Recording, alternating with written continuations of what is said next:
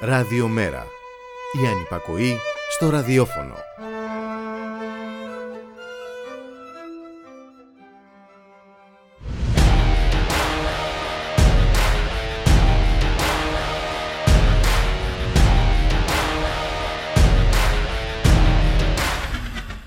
Ορατή από την πρώτη μέρα διακυβέρνησής της, η πρόθεση της Νέας Δημοκρατίας να επενδύσει πολλά κεφάλαια με υψηλές αποδόσεις στην επικοινωνία. Ορμόμενη προφανώς από το κεμπελικό δόγμα, πες πες κάτι θα μείνει, έπλεξε σταθερά, μεθοδικά και πληρώνοντας αδρά το δίκτυο του ψέματος, της διαστρέβλωσης και της εικονικής πραγματικότητας που ζει όποιος δεν αναζητά τις ειδήσεις σε εναλλακτικά μέσα ενημέρωσης. Η κυβέρνηση είναι η θεϊκή απεικόνηση της εξουσίας επί της γης και όποιος αντιδρά ή έχει διαφορετική άποψη είναι ο αμαρτάνων σατανάς. Ο εχθρός που αλλάζει μορφές αναλόγως των περιστάσεων. Πότε είναι οι φοιτητές, πότε είναι οι δημοσιογράφοι που κάνουν ερωτήσεις για τις επαναπροωθήσεις προσφύγων, πότε οι ίδιοι οι διασώστες προσφύγων, ανθρώπων δηλαδή. Το κακό για την κυβέρνηση είναι ότι η πραγματικότητα επιμένει να μένει πραγματικότητα. Και τα αυτιά σιδώματα, οι αντιστροφές, οι κατασκευασμένοι εχθροί και φόβοι εξαντλούν κάποτε τη δυναμική τους. Και τότε πρέπει να είμαστε έτοιμοι. 8 Ιουνίου και σαν σήμερα το 1949 ο George Orwell εκδίδει το εμβληματικό μυθιστόρημά του 1984. Και ποιος είναι σήμερα ο μεγάλος αδερφός, Είναι το κράτος που δεν λειτουργεί ωστόσο ως τέτοιο ή οι διευθυντάδες και μάνατζερς κάποιων πολυεθνικών. Σε κάθε περίπτωση ο ορουελισμός είναι σήμερα παντού.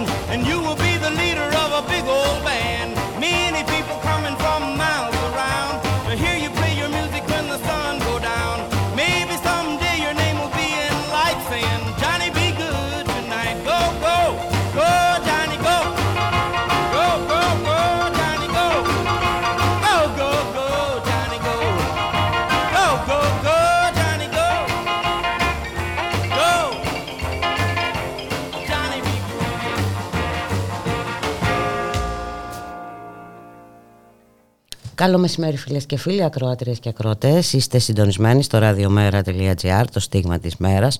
Στον ήχο ο Γιώργος Νομικός, στην παραγωγή για Αθανασίου Γιώργης Κρίστου, στο μικρόφωνο η Μπουλίκα Μιχαλοπούλου.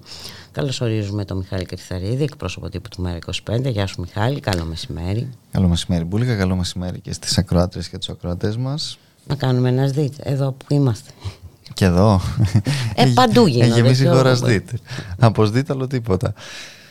Εντάξει. Ε, αναφέρεσαι στην, ε, στα στεγαστικά προγράμματα της κυβέρνησης. Ναι, ε, εκεί αναφέρομαι. όταν τα, τα πρωτοεξήγηλε ο Πρωθυπουργός, ε, μπορώ να σου πω ότι μου, μου έκανε μια σχετική εντύπωση, διότι εμείς είχαμε θέσει πολύ πιο πριν το ζήτημα, διότι πραγματικά αυτή τη στιγμή στη χώρα δεν υπάρχει καμία στεγαστική πολιτική. Έτσι. Δηλαδή, μετά την Πώς δεν υπάρχει; Υπάρχει πολιτική, παίρνουμε τα σπίτια των ανθρώπων, ναι. γιατί είναι και μεγάλο το ποσοστό ιδιωτικό κατήγηση στην Ελλάδα. Αλλά εννοώ ότι μετά την, ε, την μνημονιακή ακριβώς ε, διαδικασία και αφού καταργήθηκε το, ε, ο οργανισμός εργατικής κατοικίας που υπήρχε, δεν υπήρχε κανένας φορέας κατ' ουσίαν ο οποίος να υλοποιεί ακριβώς κατοικίες για ευάλωτους ε, ε, συμπολίτες μας και ούτω καθεξής και το μόνο το οποίο πήγε κάπως να γίνει ήταν ένα επίδομα ενοικίου το οποίο και αυτό εντάξει καταλαβαίνουμε ότι με τα ενίκια με τις τιμές μάλλον των ενοικίων σήμερα να βρίσκονται εκεί που βρίσκονται είναι κάτι που και αυτό δεν, δεν μπορεί σε καμία περίπτωση να βοηθήσει την, την κατάσταση. Οπότε πραγματικά δεν είναι εξαιρετικά αναγκαίο το να υπάρξει ζήτημα στεγαστικής πολιτικής και ακριβώς ειδικά πάνω και σε αυτό το οποίο λες και εσύ ότι επειδή η μόνη κατ' ουσίαν εντός πολλών εισαγωγικών στεγαστική πολιτική είναι η αφαίρεση της κατοικίας, της πρώτης μάλιστα κατοικίας από ευάλωτα και φτωχά νοικοκυριά όπως έχουμε δει σε μια σειρά από τέτοιες περιπτώσεις. Και ε, βλέπουμε τότε το, τον κύριο Μητσοτάκη, εν πάση περιπτώσει, να, να μας λέει ότι δήθεν θα προβεί σε κάποιες τέτοιες συμπράξεις ιδιωτικού και, και δημόσιου τομέα. Ναι, και, και, καλά, πέρα από το επικοινωνιακό κιόλα του χαρακτήρα, γιατί αν θυμάσαι η όλη πρωτοβουλία ήταν και λίγο ότι θα πάρουμε ναι, κάποια. Για τα νέα ζευγάρια, ναι, για ναι, να έχουν. Ναι, ναι, ναι, Μιλάμε τώρα για 70 νομίζω διαμερίσματα, δηλαδή δεν λύνουμε το δημογραφικό πρόβλημα της χώρας με αυτά. Αλλά ε, σε κάθε περίπτωση ακόμα και αυτό βλέπουμε ότι γίνεται και με όρους ε, ΣΔΙΤ τελικά, πέρα δηλαδή από όλα τα άλλα. κάτι. Δεν, το κράτος δεν μπορεί να ασκήσει πολιτική ε, προφανώς. Να, να, θυμίσω ότι για τις φοιτητικές αιστείε. Α, και εκεί ε; έχεις δίκιο, ναι, ναι, ναι.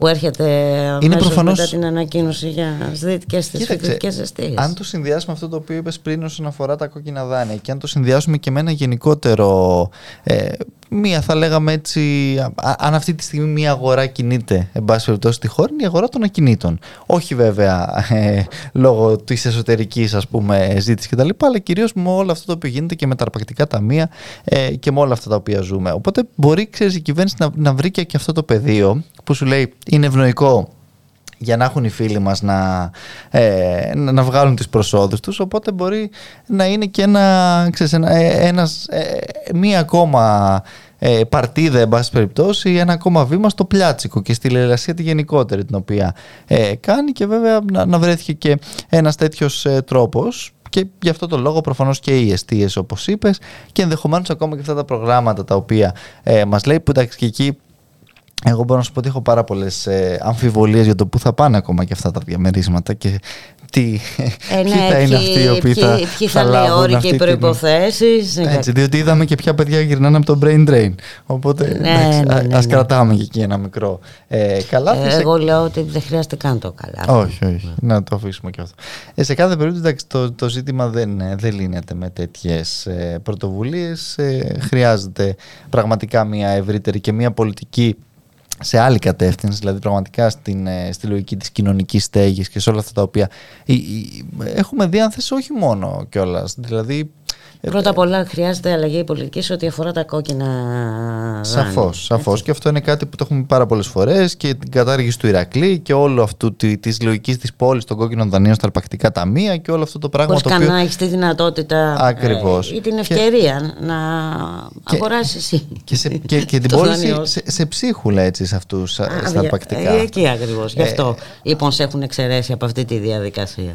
Ακριβώς. Αλλά παράλληλα πέρα από αυτό, ε, έχουμε δει ακόμα και στην, ε, στο Βερολίνο, αν θυμάσαι καλά, και με ένα σχετικό δημοψήφισμα που έγινε, όπου υπήρξε μια ευρεία προσπάθεια για κοινωνικοποίηση και για εθνικοποίηση ακόμα της, ε, της στέγης, διότι πραγματικά τα προβλήματα και τα νίκια και όλη αυτή η κατάσταση δεν, δεν περιορίζεται μόνο στο ρεύμα, όπως πολλές, πολλές φορές λέμε, στα, ε, στα καύσιμα, στα τρόφιμα, αλλά υπάρχει όντως και τεράστιο στεγαστικό ζήτημα στην Ευρώπη και ιδιαίτερα στις πρωτεύουσες ε, της, ε, της Ευρώπης αλλά και εδώ προφανώς ε, για άλλη μια φορά το αντιλαμβανόμαστε αυτό με άλλους όρους με όρους ε, το ποιος ε, θα κερδίσει από όλη αυτή την, την ιστορία και τη διαδικασία και όχι πώς πραγματικά θα μπορούσε να, να ευνοηθεί και να στηριχθεί και η κοινωνία και είναι οι άνθρωποι που ως επιτοπλίστων είναι αυτοί που πράγματι δεν έχουν έτσι την, τη δυνατότητα και με τους μισθούς που λαμβάνουν να νοικιάζουν αυτά τα, τα σπίτια τα πανάκριβα τη σήμερα ημέρα οπότε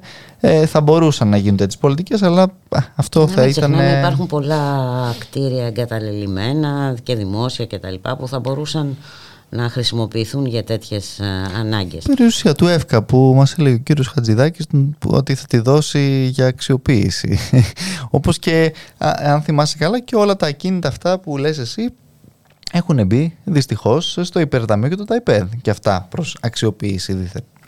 Και μίλησε για το δημογραφικό πρόβλημα ο Κυριάκος Μητσοτάκης. Κάποιος να του πει ότι ξέρεις, είναι πολλά τα προβλήματα για να κάνει κάποιος οικογένεια και παιδιά ε, σήμερα. Τα έχει πάρει βάρνα όλα όμως κάθε μέρα. Χθες μιλούσε για την υγεία, σήμερα για το δημογραφικό. είναι, ε, θα τα λύσει όλα.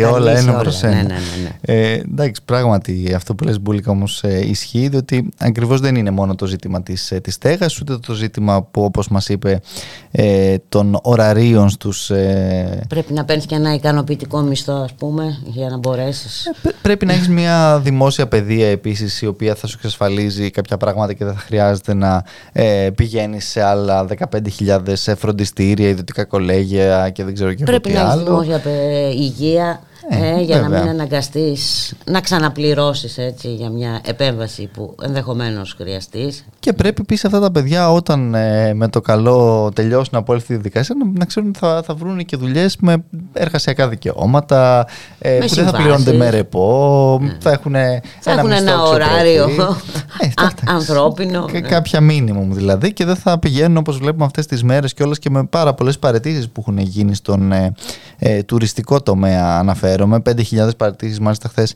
και οι οργανώσεις ε, Κρήτης μας βγάλανε μια σχετική ανακοίνωση. Εντάξει, ναι, δεν είναι κάτι το οποίο θα πρέπει να μας εκπλήσει αυτό όταν βλέπουμε όλη αυτή την κατάσταση που επικρατεί, τις συνθήκες που επικρατούν, το πώς αυτοί οι άνθρωποι αντιμετωπίζονται και και προφανώς πάρα πολλοί εξ αυτών δεν αντέχουν και καλά κάνουν και δεν υπομένουν αυτή την, ε, τη διαδικασία. Διότι εδώ ε, μιλάμε για μια περιοχή ας πούμε σαν την Κρήτη τουριστική που, που τουλάχιστον όπως ε, λένε οι σχετικές καταγγελίες έχει δύο ελεγκτές ε, επιθεώρησης εργασίας. Τι να ελέγξουν αυτοί οι άνθρωποι σε μια τέτοια περιοχή με πόσα ξενοδοχεία, με πόσα ε, τουριστικά καταλήματα, καταστήματα και ούτω καθεξής. Εντάξει, είναι πραγματικά απίστευτη αυτή η κατάσταση, αλλά ε, αυτό θέλουν. Είναι και το μοντέλο του τουρισμού που έχει δομηθεί Μιχάλη Κρυθαρίδη.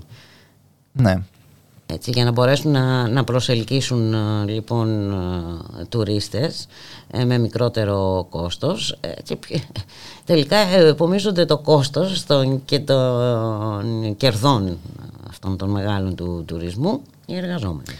Ακριβώς και εντάξει, βέβαια σε αυτό το μοντέλο έχουν να κάνουν και τα μεγάλα πρακτορία που παίζουν και αυτά το ρόλο τους, τα οποία, αν θυμάσαι καλά, ακόμα και εμάς στην πανδημία είχαν και δύναμη που εκβιάζαν τον ίδιο τον, τον Πρωθυπουργό, ο οποίος τότε πήρε και στη συνέχεια πήρε πίσω τις αποφάσεις του μετά από την, την πίεση της της ΤΟΥΗ και διάφορων τέτοιων ε, ε, μεγάλων ε, πολυεθνικών έτσι, κολοσσών. Αλλά σε κάθε περίπτωση ακριβώς πέρα από το, το ζήτημα του, του ίδιου του, το, το ίδιο των χαρακτηριστικών αν θέλεις του τουρισμού, διότι και αυτά διαφέρουν. Είναι άλλος ο τουρισμός που υπάρχει στην Κρήτη, ας πούμε, άλλος που υπάρχει στη, στις Κυκλάδες, όχι ας πούμε στην Σαντορίνη και στη Μύκονο, αναφέρομαι ας πούμε, σε άλλα πιο, πιο μικρά νησιά. Αλλά από εκεί και έπειτα πέρα από, την, ε, από τα χαρακτηριστικά του τουρισμού είναι ξαναλέω και το τι θεσμοί υπάρχουν, τι ελεγκτικοί μηχανισμοί υπάρχουν, πώς αυτά όλα λειτουργούν προς όφελος ποιον, εάν ε, με ένα τηλέφωνο ε, θα διαγραφούν τα όποια πρόστιμα ενδεχομένως επιβληθούν και ούτω καθεξής. Διότι εδώ εντάξει πραγματικά είναι μια εξαιρετικά ε, περίπλοκη τέτοια κατάσταση. Διαβάζω βέβαια ότι σκέφτονται να αναλάβουν και, και πρωτοβουλίες ε, για ε, δήθεν κάποια ε, applications με τα οποία θα μπορείς να κάνεις, ε, να καταγγέλεις τη φοροδιαφυγή και διάφορα τέτοια θέματα. Βέβαια να θυμίζω ότι ε, κάποιες αντίστοιχες πρωτοβουλίες το πρώτο εξάμεινο του 2015 τις κοροϊδεύανε με, με διάφορους τρόπους τότε. αλλά εντάξει, έχει, έχει ο καιρός διάφορες μεταστροφές. Προφανώς είναι μία ακόμα από αυτές μπουλικά. Πάντως θα έχουμε καζίνο, υπογράφηκε η σύμβαση. Εντάξει, τώρα μπορούμε να μείνουμε ήσυχοι, διότι η, η ανάπτυξη είναι δεδομένο πως ε, ήρθε. Έτσι.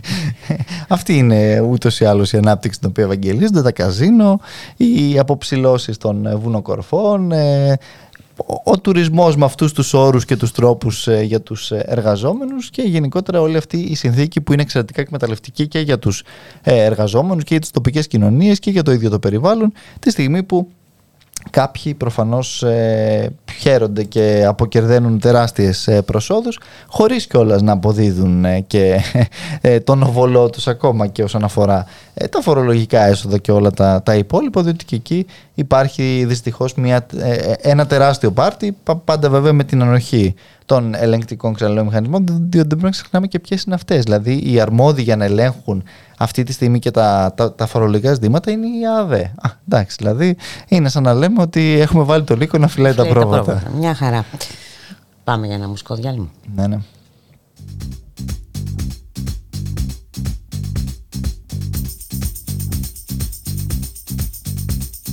Love is in the air Everywhere I look around Love is in the air, every sight and every sound. And I don't know if I'm being foolish, don't know if I'm being wise, but it's something that I must believe in, and it's there when I look in your eyes. Love is in the air, in the whisper of the tree. Love is in the air, in the thunder of the sea. And I don't know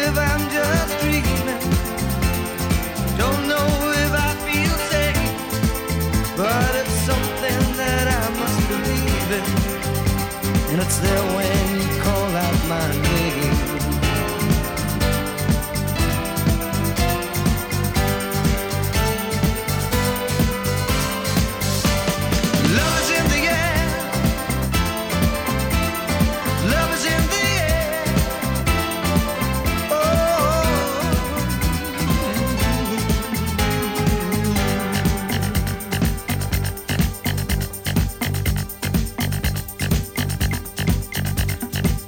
In the air, in the rising of the sun. Love is in the air, when the day is nearly done. And I don't know if you're illusion, don't know if I see it true, but you're something that I must believe in, and you're there when I reach out for you. Love is in the air. Everywhere I look around. Love is in the air. Every sight and every sound.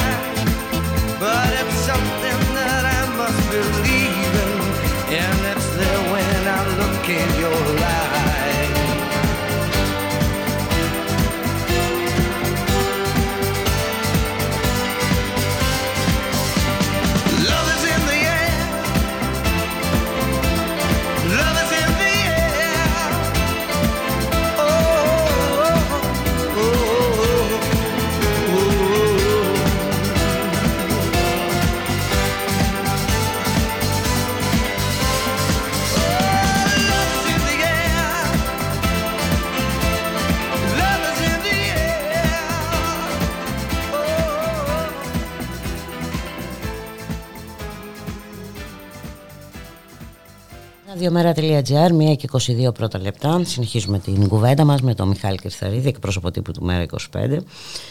Εδώ έχουμε κατασκευασμένους εχθρούς από την ε, κυβέρνηση, ε, Μιχάλη. Είχαμε τη, τους φοιτητές, όλη αυτή τη φιλολογία που έχει αναπτυχθεί, μέχρι και για επαγγελματίες τραυματίες ε, ε, ακούσαμε στο από οποίο, τον Πρωθυπουργό. Στο οποίο πολύ να σου πω ότι έκανε ένα πολύ ωραίο και εύστοχο σχόλιο που διάβασα από τον, ε, από τον κύριο Παπα-Νικολάου, τον γιατρό, ότι πραγματικά οι, οι επαγγελματίες φοιτητές είναι η συνέχεια του, της, ε, του Πολυτεχνείου των ανύπαρκτων θυμάτων. Έτσι, είναι πραγματικά πολύ χαρακτηριστικό. Και τώρα έχουμε... Περίπτωση του διασώστη, έτσι, που έχει μπει στο στόχαστρο της ε, κυβέρνησης. Του Ιάσονα, του Αποστολόπουλου. Ναι, ναι, ε, εντάξει. Το έχει αναλάβει έργο η λεγόμενη ομάδα αλήθειας, η γαλάζια ομάδα αλήθειας. Είναι η ομάδα αυτή γνωστή για, την, για τις επιθέσεις αυτές τις οποίες ενορχιστρώνει. Εδώ και χθες ε, και για τη συνέντευξη που είπες και πριν που έδωσε και ο γραμματέας μας στο Turkish ε, Minute ε, επίσης υπήρξαν κάποιες επιθέσεις ξέρεις, με τη γνωστή λογική το ότι ε, της τουρκικής προπαγάνδας δήθεν και όλων αυτών τα οποία ε, συχνά πυκνά ακούμε και το πρωί τα, τα, τα επανέλαβε αυτά και στο ραδιόφωνο των, ε, των παραπολιτικών σε μια σχετική συνέντευξη που ρωτήθηκε ακριβώς για αυτά τα οποία ε, συμβαίνουν με την ε, περίπτωση του, του Ιάσονα. Κοίταξε, εδώ έχουμε ε, το, το φαινόμενο αυτό με το οποίο η κυβέρνηση και τα μέσα της βέβαια παράλληλα και τα, τα trolls της ταυτόχρονα έχουν φτιάξει ένα αφήγημα ότι δήθεν οι, όλοι οι άλλοι είναι αυτοί οι οποίοι παραβιάζουν τα, τα ανθρώπινα δικαιώματα, το διεθνές δίκαιο και δεν ξέρω και εγώ τι άλλο και εμείς είμαστε υπερασπιστές του με τον ένα ή με τον άλλο τρόπο, βάζοντας όμως το λιμενικό να κάνει όσα κάνει στο Αιγαίο και όχι μόνο το λιμενικό και τους συνοριακούς ε, φύλακες ε, στον Εύρο. Διότι δεν, οι, οι, οι δεν γίνονται μόνο στη θάλασσα, γίνονται και στη Τεριά και το έχουμε δει αυτό. Έχουμε μια σειρά από καταγγελίες από τους πιο επίσημους των, ε, των φορέων, διεθνείς φορείς. Δηλαδή δεν φαντάζομαι ότι ε, ο ΙΕ, το, το Συμβούλιο της Ευρώπης, η, η Διεθνής Αμνηστία, όλοι αυτοί ε, τα, οι δημοσιογραφικές έρευνες που έχουν γίνει είναι όλοι στρατευμένοι του, του Ερντογάν και, και, και, και δουλεύουν για, για το καθεστώς του Τούρκου Προέδρου. Και βέβαια επίσης έχουμε την περίπτωση της παρέτησης του ε, εκτελεστικού διευθυντή της ε, Frontex, του κυρίου Λετζέρη, τον οποίο εδώ ο κύριος Μηταράκης παρασημοφορούσε κιόλας για το θεάρεστο αυτό έργο το οποίο έχει επιδείξει. Και βέβαια και το, ε, το, το μπλοκάρισμα ουσιαστικά της ε, χρηματοδότησης της Frontex ακριβώς επειδή υπάρχουν όλες αυτές οι καταγγελίες για εμπλοκές σε παράνομες επαναπροωθήσεις τα πράγματα είναι πολύ απλά νομίζω. Αν δεν θέλουμε να κρυβόμαστε πίσω από το δάχτυλό μας είναι σαφές το τι συμβαίνει. Είναι σαφές ότι οι, οι, οι ελληνικές κυβερνήσεις μαζί με την Ευρωπαϊκή Ένωση και με το καθεστώς αν θες ε, το τουρκικό εγκληματούν στο, στο Αιγαίο και μέσα από τη συμφωνία αυτή την οποία είχαν κάνει τη γνωστή της κυρίας Μέρκελ με τον κύριο ε, Ερτογάν την οποία συμφωνία ε, επίσης ξαναλέω οι ελληνικές κυβερνήσεις νομιμοποιούν και αναγνωρίζουν αναγνωρίζοντας την Τουρκία που υποτίθεται ότι παραβιάζει το διεθνές δίκαιο που το παραβιάζει ως ασφαλή τρίτη χώρα διότι όταν το παραβιάζει δεν είναι ασφαλή τρίτη χώρα δεν, μπορούμε, δεν μπορούν να ισχύουν όλα όπως ακριβώς τα θέλουμε και όπως τα, τα πλάθουμε αλλά σε κάθε περίπτωση το, τραγωδία είναι ότι έχουμε ανθρώπους να πνίγονται συνέχεια θαλασσοδαρμένους με όλη αυτή την κατάσταση την οποία βλέπουμε. Έχουμε μια, ε, ένα, ένα έγκλημα διαρκές το οποίο συμβαίνει και όχι μόνο επίσης εδώ. Έτσι, συμβαίνει και, ε, και, και από την Ιταλία Θυμόμαστε πολύ καλά τι γινόταν και επιμερών του κυρίου Σαλβίνη. Θυμόμαστε επίσης τι, τι συνέβαινε και με τη Μάλτα και με την Ισπανία. Είναι πραγματικά πάρα πολλά αυτά τα οποία συμβαίνουν. Και εδώ οι ευθύνε. Και από τη Βρετανία, του Μπορτζόνσον. Και από τη, και από τη Βρετανία, βέβαια. Μια... Αλλά εδώ ξέρεις, έχουμε, όπως συζητάγαμε και χθες, από τη μια τον κύριο Σχοινά να μας λέει πώς αγκαλιάζουν τους Ουκρανούς ε, πρόσφυγες, να μας λέει ότι δεν κάνουν διακρίσεις, αλλά από την άλλη να βλέπουμε όλα όσα έχουμε δει νομίζω που τα οποία ε, δεν, δεν μπορούν να αμφισβητηθούν και ε, τον κύριο Μητσοτάκη φυσικά ο οποίος ε, θίγεται κιόλας όταν τα ακούσει αυτά μέσα στο, στο Μαξίμου αν θυμάσαι καλά. Βέβαια, ε, όλοι θυμόμαστε την περίπτωση με την Ολλανδή δημοσιογράφο, η οποία, η οποία αναγκάστηκε να φύγει. Και η οποία διώκεται κιόλας. Μπουλίκα ναι. τώρα, ε, ξέρεις γιατί διώκεται; Για αυτό το οποίο υποτίθεται όλοι αυτοί ε, πολλές φορές έτσι με αυτόν τον προκλητικό και χιδαίο τρόπο μας λέγανε. Αυτό το να, το, να τους πάρετε να σπίτι σας. Ε, γι' αυτό ε, τη, τη διώκουν κιόλας τώρα την, ε, τη γυναίκα. Εντάξει, είναι πραγματικά αυτή η προσπάθεια και βέβαια δεν μπορεί κανένας να αρθρώσει κουβέντα, ακόμα και δημοσιογράφοι, ακόμα και οργανώσεις. Έχουμε δει τι γίνεται γίνεται δυστυχώς ε, και στη Λέσβο και σε όλα τα νησιά, όπου στείνονται δίκες ε, και διώξεις. Παροδίες. Εδώ πραγματικά άνθρωποι γιατί επέδειξαν ανθρωπιά. Έτσι, έτσι, για φιλοξενία προσφύγων. Δεν δε μπορεί κανένας ούτε καν να, να καταγγείλει τα, όλα όσα συμβαίνουν. Είναι πραγματικά τόσο καλωστημένη όλη αυτή η επιχείρηση. Είναι αυτό το οποίο, όπως είπες και εσύ στην, στην εισαγωγή σου, πρόκειται για ενορχιστρωμένους θανάτους. Δεν είναι τίποτα λιγότερο δυστυχώς. Και όσο κάποιοι κλείνουν τα μάτια μάτια σε αυτά τα εγκλήματα τα οποία συμβαίνουν, απλώς ε, τα νομιμοποιούν και γίνονται αν θέλεις και, και συνεργοί σε όλη αυτή την, ε, τη διαδικασία. Ε, εδώ όμως υπάρχει και ένα επικίνδυνο σημείο Μιχάλη Κρυθαρίδη γιατί στοχοποιούνται κάποιοι άνθρωποι. Έτσι. Ναι βέβαια με όποιες συνέπειες μπορεί να, να υπάρξουν. Ε, βέβαια. Και ξαναλέω, δεν είναι καθόλου τυχαίο αυτό, διότι ε, ο, ο συγκεκριμένος διασώστης έχει καταδείξει και μια σειρά από, από ζητήματα τα οποία συμβαίνουν και γι' αυτό το λόγο υπάρχει και όλο αυτό, όλο αυτό το μένος και το, το μίσος και βέβαια παράλληλα και η προσπάθεια η οποία ε, συμβαίνει όλο, όλο αυτό το διάστημα. Δεν είναι κάτι καινούργιο, απλά τώρα έφτασε στο αποκορύφωμα διότι τα, τα ξεστόμησε όλα αυτά μέσα στην, στο Ευρωκοινοβούλιο. Κάτι το οποίο, όπως καταλαβαίνεις, δεν άρεσε και πολύ ε, στην, ε, στην κυβέρνηση και βέβαια σε όλο το, το σύστημα και σύμπλεγμα εξουσίας το οποίο ελέγχει.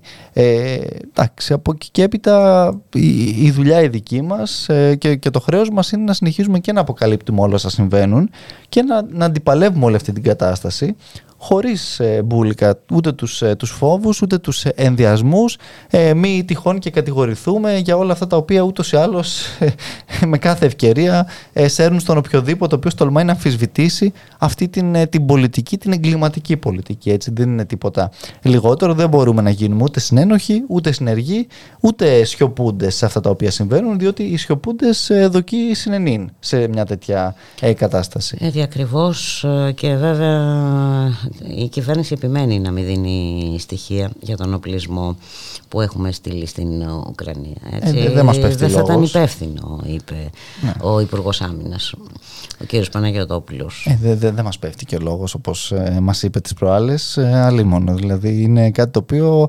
αποφασίζει ένα κόμμα, προφανώς ε, δεν είναι κυβέρνηση της, ε, της χώρας, είναι ε, κυβέρνηση της, ε, της παράταξης της ε, συγκεκριμένης, πήρε τις αποφάσεις της, οπότε ε, προχωράει σε κάτι τέτοιο το οποίο έχει πάρα πολλές προεκτάσεις όπως έχουμε πει πολλές φορές ε, αλλά είναι αυτή η, η αλαζονία η οποία υπάρχει που συνοδεύεται βέβαια με την πεποίθηση ότι ελέγχουμε ε, τα μέσα, ελέγχουμε την, την πληροφορία.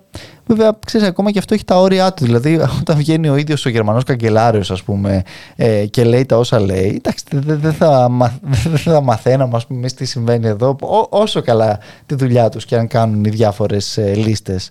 Εντάξει, νομίζω ότι έχει, είναι και αυτό εξαιρετικά έτσι περιορισμένο και βέβαια να πούμε μιας και λέμε και για το γερμανό καγκελάριο δεν θα έρθει τελικά η κυρία ε, Λόγω κορονοϊού. ναι, λόγω κορονοϊού, ότι έτσι, εντάξει, να ευχηθούμε βέβαια περαστικά της, ε, της γυναίκας, αλλά ξέρεις, είναι λίγο ύποπτη η, η, καιρή αυτή, διότι υπάρχουν και όλες, όλη αυτή η κατάσταση και αυτή η ένταση.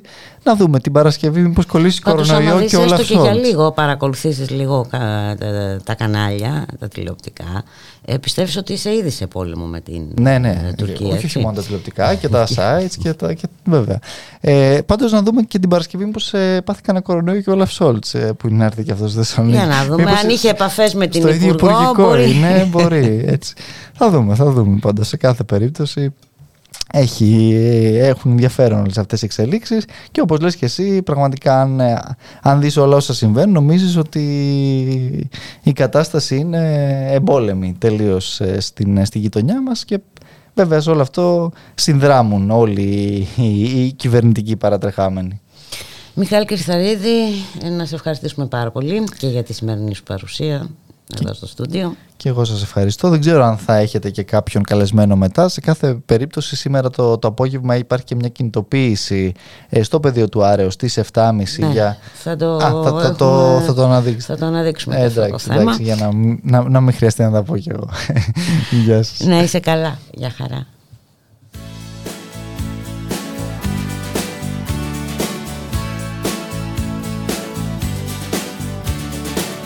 Every time I look into your loving eyes,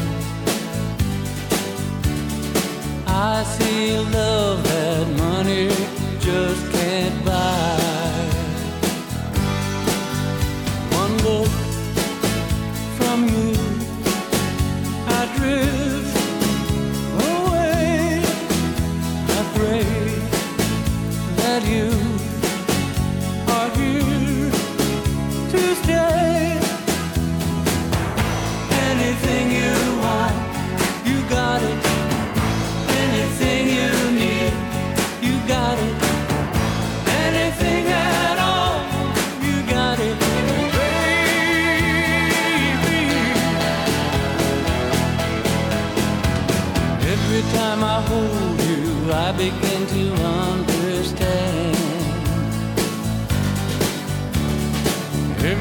about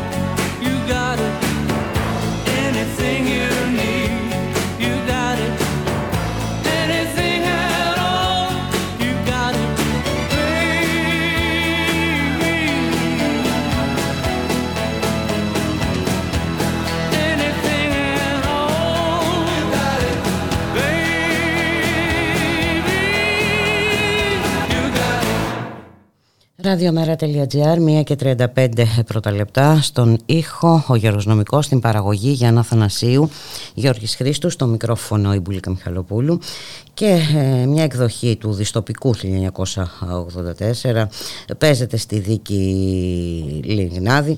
Έχουμε προσπάθεια α, αντιστροφής της πραγματικότητας και όχι μόνο. Ο θήτης ε, γίνεται θύμα και τα θύματα γίνονται θύτες. Παράλληλα έχουμε στοχοποίηση όλων όσοι έφεραν στο φως αυτή τη δυσόδη διαδρομή του Λιγνάδη σε βάρος α, ανηλίκων.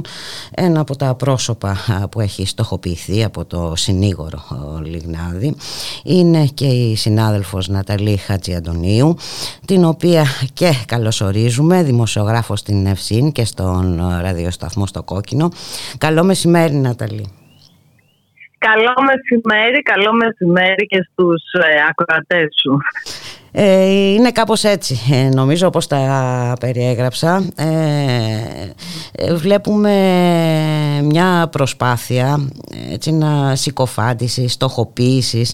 Ε, έχουμε απειλές εναντίον δημοσιογράφων και βέβαια και εσύ ε, έχεις ε, στοχοποιηθεί γιατί ως γνωστόν ε, με την συνέντευξή σου στο θύμα. ε, στο ένα από τα θύματα του Λιγνάδη έτσι ε, έγινε η αρχή ε, ξετυλίγματος αυτού Συνέβαινε του μύθου. εξα... Να σου πω, συνέβαινε εξ αρχής αυτή τη δίκη. Δηλαδή υπήρχαν ε, κύκλοι στοχοποίησης ε, και α, από τον συνήγορο υπεράσπισης κάθε φορά με διαφορετικό σενάριο. Ήταν στην αρχή η, η σκηνή Ελένη Παπαδάκη, μετά η επιστημικό, μετά μια συντονισμένη επίθεση στην ε, κυρία Μενδώνη, μετά μια παγκόσμια συνωμοσία υπέρ του τρίτου φίλου όπως το, όπως ο- το ονόμαζε ο κύριος Κούγιας και πάντα έμπαινε στο στόχαστρο κάποιος ε, δημοσιογράφοι, δικηγόροι, ε, πρωτίστως τα θύματα, πρωτίστως οι μάρτυρες και μετά όλοι εμείς. Ε, τώρα που ήρθε η σειρά της κατάθεσης ε, του Νίκου Σίγμα, της, τραγικής του, της δραματικής του εμπειρίας που ε, ήταν α, και με, σε μια κατάσταση φοβερά συγκροτημένη, Συγκλονιστική. πάρα πολύ Ε, ήταν η κατάθεση του. συγκλονιστική.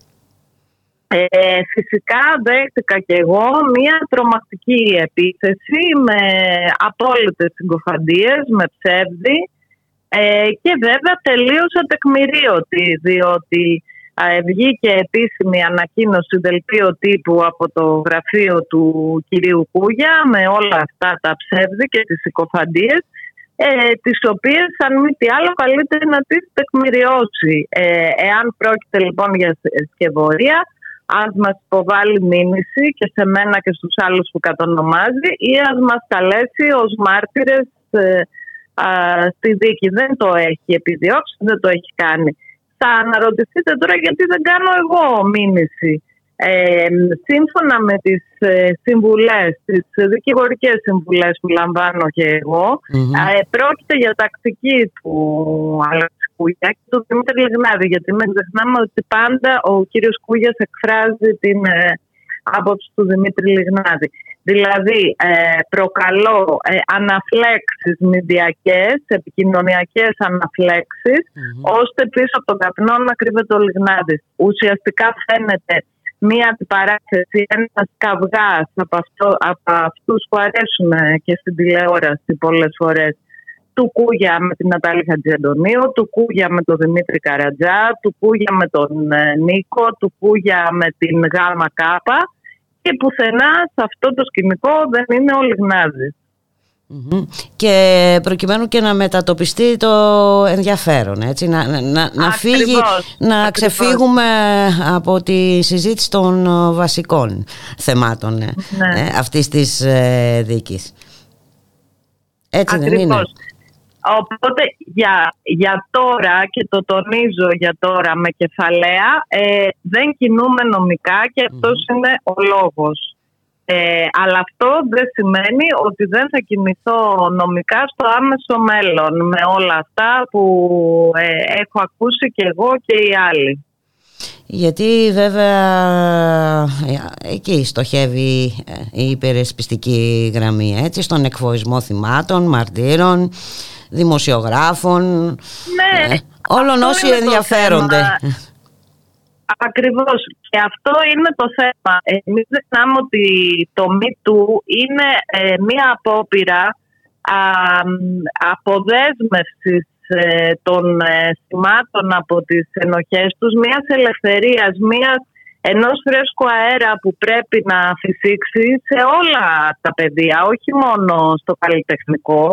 Ε, λοιπόν, ε, ο κύριος Κούγιας μόνος του συντρίβει το MeToo. Δηλαδή αυτή τη στιγμή αν το MeToo έδωσε μία όθηση καταρχήν στον χώρο του αθλητισμού και κατά δεύτερον ε, στον χώρο των τεχνών να βγουν άνθρωποι να μιλήσουν για τα, για τα τραύματά τους, για αυτά που υπέστησαν, για διασμούς ε, και κακοποιήσεις κλπ. Ο κύριος Κούγιας αυτή τη στιγμή στέλνει στην κοινωνία το μήνυμα ότι όποιος τολμήσει να Θα μιλήσει μιλήσει για αυτά. ή όποιος Σωστά. ακριβώς ή όποιος τολμήσει να γράψει αυτά που καταγγέλλονται ε, θα λιδωρηθεί, θα συκοφαντηθεί και θα φάει λάσπη ακόμα και τελείως αστοιχείωτη και ατεκμηρίωτη. Δηλαδή όταν έχεις οδηγό το ψέμα τότε το, ο πάτος δεν υπάρχει, είναι άβυσος μετά. Έχεις ε, πολύ μεγάλο δίκαιο και το θέμα είναι τι κάνουμε και όλοι οι, οι υπόλοιποι, Ναταλή. Ε, Ε, εννοώ τι μία κάνει και ο είδηση καλλιτεχνικός ε, κόσμος Ε, αυτό θέλω να και σου ο πω, μία δημοσιογραφικός είδηση- κόσμος. Έτσι, γιατί είναι ένα πάρα, πα- πάρα πολύ μεγάλο ο, θέμα. Ε, Θα για- τα που δεν το απαντήσω βλέπουμε και τα μόνο δύο. βέβαια σε αυτή τη δίκη, το βλέπουμε παντού ε, ότι στοχοποιείται όποιος τολμάει να, να μιλά και να βγάζει στην επιφάνεια ε, θέματα που δεν αρέσουν. Έτσι δεν είναι; Ναι. Θα τα απαντήσω και τα δύο. Ο μεν δημοσιογραφικός κόσμος δια του σωματείου μας ε, αντέδρασε εγκαίρος ήδη πριν ένα μήνα εκδίδοντας μια πολύ σκληρή ανακοίνωση απάντηση στον κύριο Γκούγια σε ό,τι αφορά στο πρωτοβουλίο. Ε, και βέβαια και τώρα ε, επικοινώνησαν μαζί μου αλλά ε, τους είπα ότι τους ευχαριστώ πάρα πολύ δεν θεωρώ ότι ολόκληρο το σωματείο το δημοσιογραφικό πρέπει να βγάζει κάθε δύο μέρες ανακοίνωση κάθε τόσο που με στοχοποιεί ο κύριος Κούγιας εξέφεραν την απόλυτη Μμμ. για μέρη στην παράστασή τους ε, και αυτό δεν αλλάζει εξ αρχής. Μμμ. Ε, ο χώρος τώρα των τεχνών, από τον οποίο είχα όντως ένα, ε, ένα μικρό παράπονο, όχι μόνο σε μένα, δεν θέλω εγώ στήριξη, εγώ είμαι δημοσιογράφος, είναι το σωματείο μου, οι συνάδελφοί μου κλπ. Ως προς τα θύματα και τους μάρτυρες που ενταγμένα, ε, που ενταγμένα στην υπόθεση του Μητού βγήκαν και μίλησαν για ένα πρόσωπο που είναι στο χώρο τους για τον Δημήτρη Λιγνάδη και για τον Πέτρο Φιλιππίδη. Ε, α, ε, ε, ε, και ο- αυτά τα θύματα και οι μάρτυρες δέχονται. Ένα ανελαίητο ε, συκοφαντικό ε, προσβλητικό λόγο. Ονομάζονται επαγγελματίες ομοφιλόφιλοι διασύρονται στα κανάλια ε, κλπ. Ε, ε, από ό,τι μαθαίνω πρόκειται να ε, υπάρξει επίσημη αντίδραση από το χώρο του θεάτρου ίσως και μέσα στην ημέρα. Ε, και ξέρεις γιατί το λέω αυτό Ναταλή γιατί όντως ε, όσοι μπόρεσαν να, να ακούσουν να διαβάσουν την συγκλονιστική ε, κατάθεση του Νίκου ε, μπορούν να νιώσουν πόσο δύσκολο είναι ε, για ένα θύμα να βιώνει πάλι ε, δυσάρεστες οδυνηρές καταστάσεις που έχει ζήσει στο παρελθόν. Ε, και πόσο μεγάλη γενναιότητα χρειάζεται αυτό και εκεί καταλαβαίνουμε ε, προφανώς ότι στοχεύει και αυτή η περασπιστική λεγόμενη γραμμή. Έτσι, να καταρακώσουν ε, τα θύματα και να εμποδίσουν, να κλείσουν τα στόματα σε οποιονδήποτε ε, δεν θα αντέξει, ε, δεν είναι διατεθειμένος να υποστεί αυτή τη, τη σκληρή δοκιμασία. σκέψου αυτό που περνάει αυτή τη στιγμή να, ότι ε, εάν ε, θελήσεις να καταγγείλεις ε, αυτό το δραματικό που σου συνέβη ε, πρέπει να ξέρεις ότι θα σταθείς σε μια έδρα όπου ένας συνήγορος υπεράσπισης στο πλαίσιο του ρόλου του που λέμε φυσικά και το πιστεύουμε ότι είναι η ύψιστη ένδειξη δημο, δημοκρατίας ο ρόλος του συνηγόρου όμως, ε, τι γίνεται όταν υπερβαίνει τα όρια; Θα σταθείς λοιπόν μπροστά σε μία έδρα και σε ένα κροατήριο και θα κληθείς να απαντήσεις ξανά και ξανά και ξανά σε ερωτήσεις που είναι προσβλητικές. Θα σου ξετινάσκουν τη ζωή. Θα σε λασπολογήσουν. Δεν είναι εύκολο αυτό. Αυτό το μήνυμα που περνάει είναι... Ε, είναι το λάθος μήνυμα στο Μητού. Μητού σημαίνει συνέβη και σε μένα και είμαστε μαζί σε αυτο Βέβαια και ο Νίκος ξέρει ότι υπάρχουν πάρα πολλοί άνθρωποι και στο χώρο της τέχνης και, και σε αυτό που ευρέως λέμε κοινωνία ε, που τον στηρίζουν, που τον πιστώνουν, με, θεωρούν ότι λέει αλήθεια και είναι δίπλα του και τον στηρίζουν και όλοι πρέπει να είμαστε δίπλα ε, να μην αφήσουμε ε, αυτή την προσπάθεια τη συγκεκριμένη προσπάθεια που ακολουθείται σε αυτή την δίκη από την ε, υπεράσπιση έτσι, να, του εκφοβισμού και της ναι. σιωπής. Αυτό νομίζω ότι πρέπει να είναι το μήνυμα που πρέπει να περάσουμε Ναταλή, Αυτό. σε ευχαριστώ πάρα πολύ για την και συνομιλία. Εγώ, και εγώ ευχαριστώ πολύ. Ευχαριστώ πολύ. Να είσαι καλά.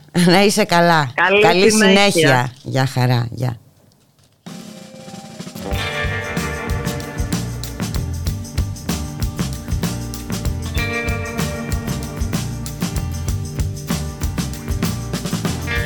About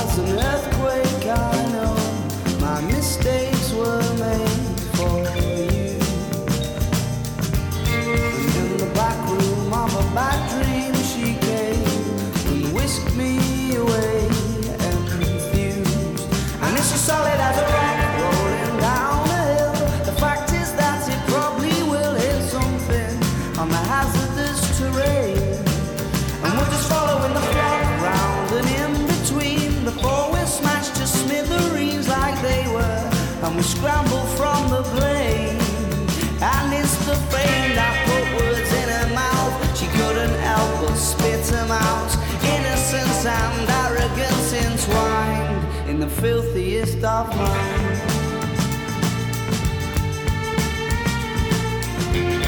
She was bitten on her birthday, and now in the crowd she's known. And I suspect that now forever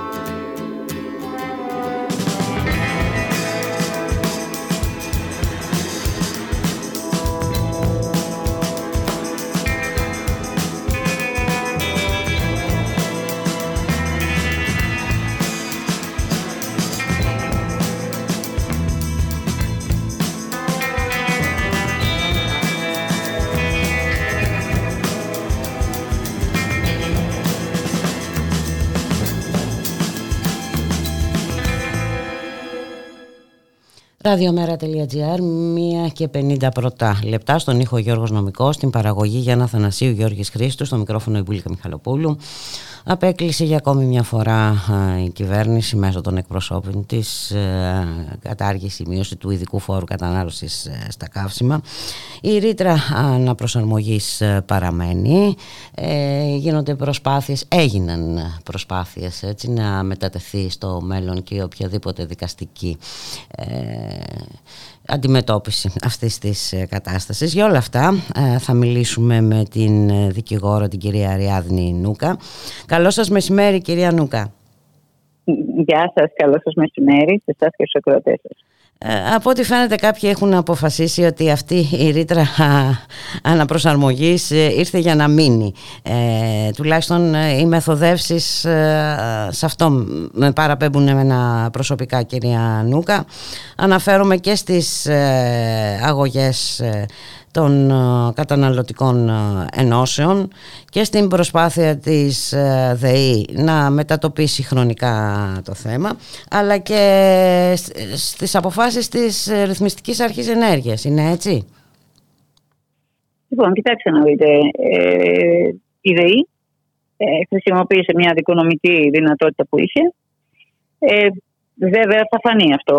Ε, αυτό θα είναι θέμα αρίου πάγου αν θα κρατήσει την υπόθεση και θα αποφασιστεί η πιλωτική παύλα πρωτότυπη δίκη ή αν θα συνεχίσει κανονικά έτσι όπως ήταν. Αν αποφασιστεί να γίνει πιλωτική παύλα πρωτότυπη δίκη, τότε ναι, έχουμε θέμα εμπλοκής. Δεν το συζητάμε καν. Ε, μ, σαφώς, ε, τώρα η νομική μου άποψη πάνω σε αυτό είναι ότι δεν χρειάζεται καθόλου να κρατήσει ωραίους πάγους για να γνωμοδοτήσει πάνω σε συγκεκριμένα θέματα, γιατί υπάρχουν ήδη αποφάσεις του Ευρωπαϊκού Δικαστηρίου, οι οποίες δίνουν τις κατευθυντήριες γραμμές και όπως ξέρετε, την ομολογία του Ευρωπαϊκού Δικαστηρίου είναι υποχρεωμένα τα έθνη κράτη να τα. Να τα το κάθε κράτος μέλος τέλος πάντων Μμμ. να Τη σεβαστεί. τα τηρεί Μμμ. να τα τηρεί, να αποφασίζει σύμφωνα με τις κατευθυντήριες γραμμές και δεν μπορεί να αποκλίνει. Επομένω, δεν μπορώ να καταλάβω πραγματικά τι θα έρθει να γνωμοδοτήσει κάποιο πάγο από τη στιγμή που τα θέματα είναι λυμμένα. Σε κάθε περίπτωση, ε, κοντός ψαλμό Αλληλούια, ε, 14 του μηνός γίνεται η, τέλος πάντων η ακρόαση των καταναλωτικών οργανώσεων και της ΔΕΗ από την Τριμελή Επιτροπή του Αριού Πάγου και από εκεί πέρα θα έχουμε εικόνα αν θα αποφασιστεί η πιλωτική ή όχι δίκη της ε, συγκεκριμένης υπόθεσης. Τώρα, σε σχέση με το κράτος, ε, θα φανεί. Ε, δηλαδή, αυτή τη στιγμή βγήκε η απόφαση για τα αναδρομικά. Βέβαια, αφορά μόνος του οικιακού καταναλωτές και μόνο την πρώτη κατοικία και τη φοιτητική κατοικία.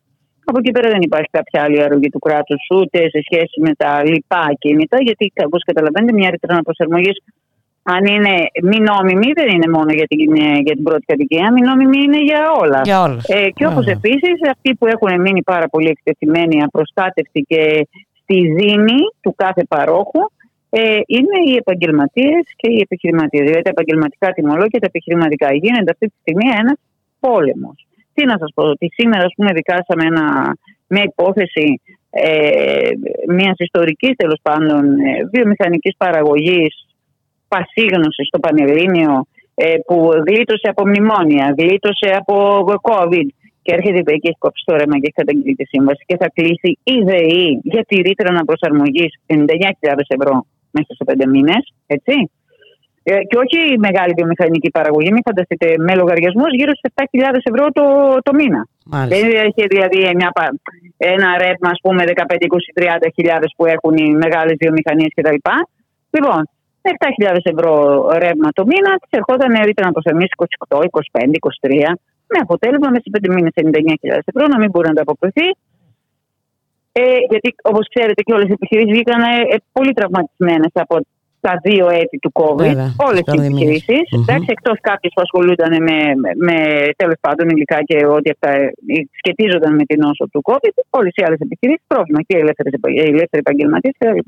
Επομένως, η ΔΕΗ αποφάσισε να βάλει λουκέτο λοιπόν σε αυτή την επιχείρηση. Τι να πει κανείς; Δεν υπάρχει ούτε υποπτία ούτε έλεγχος και ό,τι θέλουν κάνουν και ό,τι θέλουν χρεώνουν. Ε, τι- τι να σας πω. Από άλλο πάροχο, ε, κάτι που δικάζαμε την προηγούμενη εβδομάδα, που την ίδια χρονική περίοδο σε έναν καταναλωτή, πάλι εννοείται επιχειρηματικά πάντα έτσι, Μμμ. ε, άλλη τιμή κιλοβατόρας σε σχέση με τη ρήτρα αναπροσαρμογής, άλλα στον έναν, άλλα στον άλλον για την ίδια χρονική περίοδο. Ό,τι θέλουν χρεώνουν τέλος.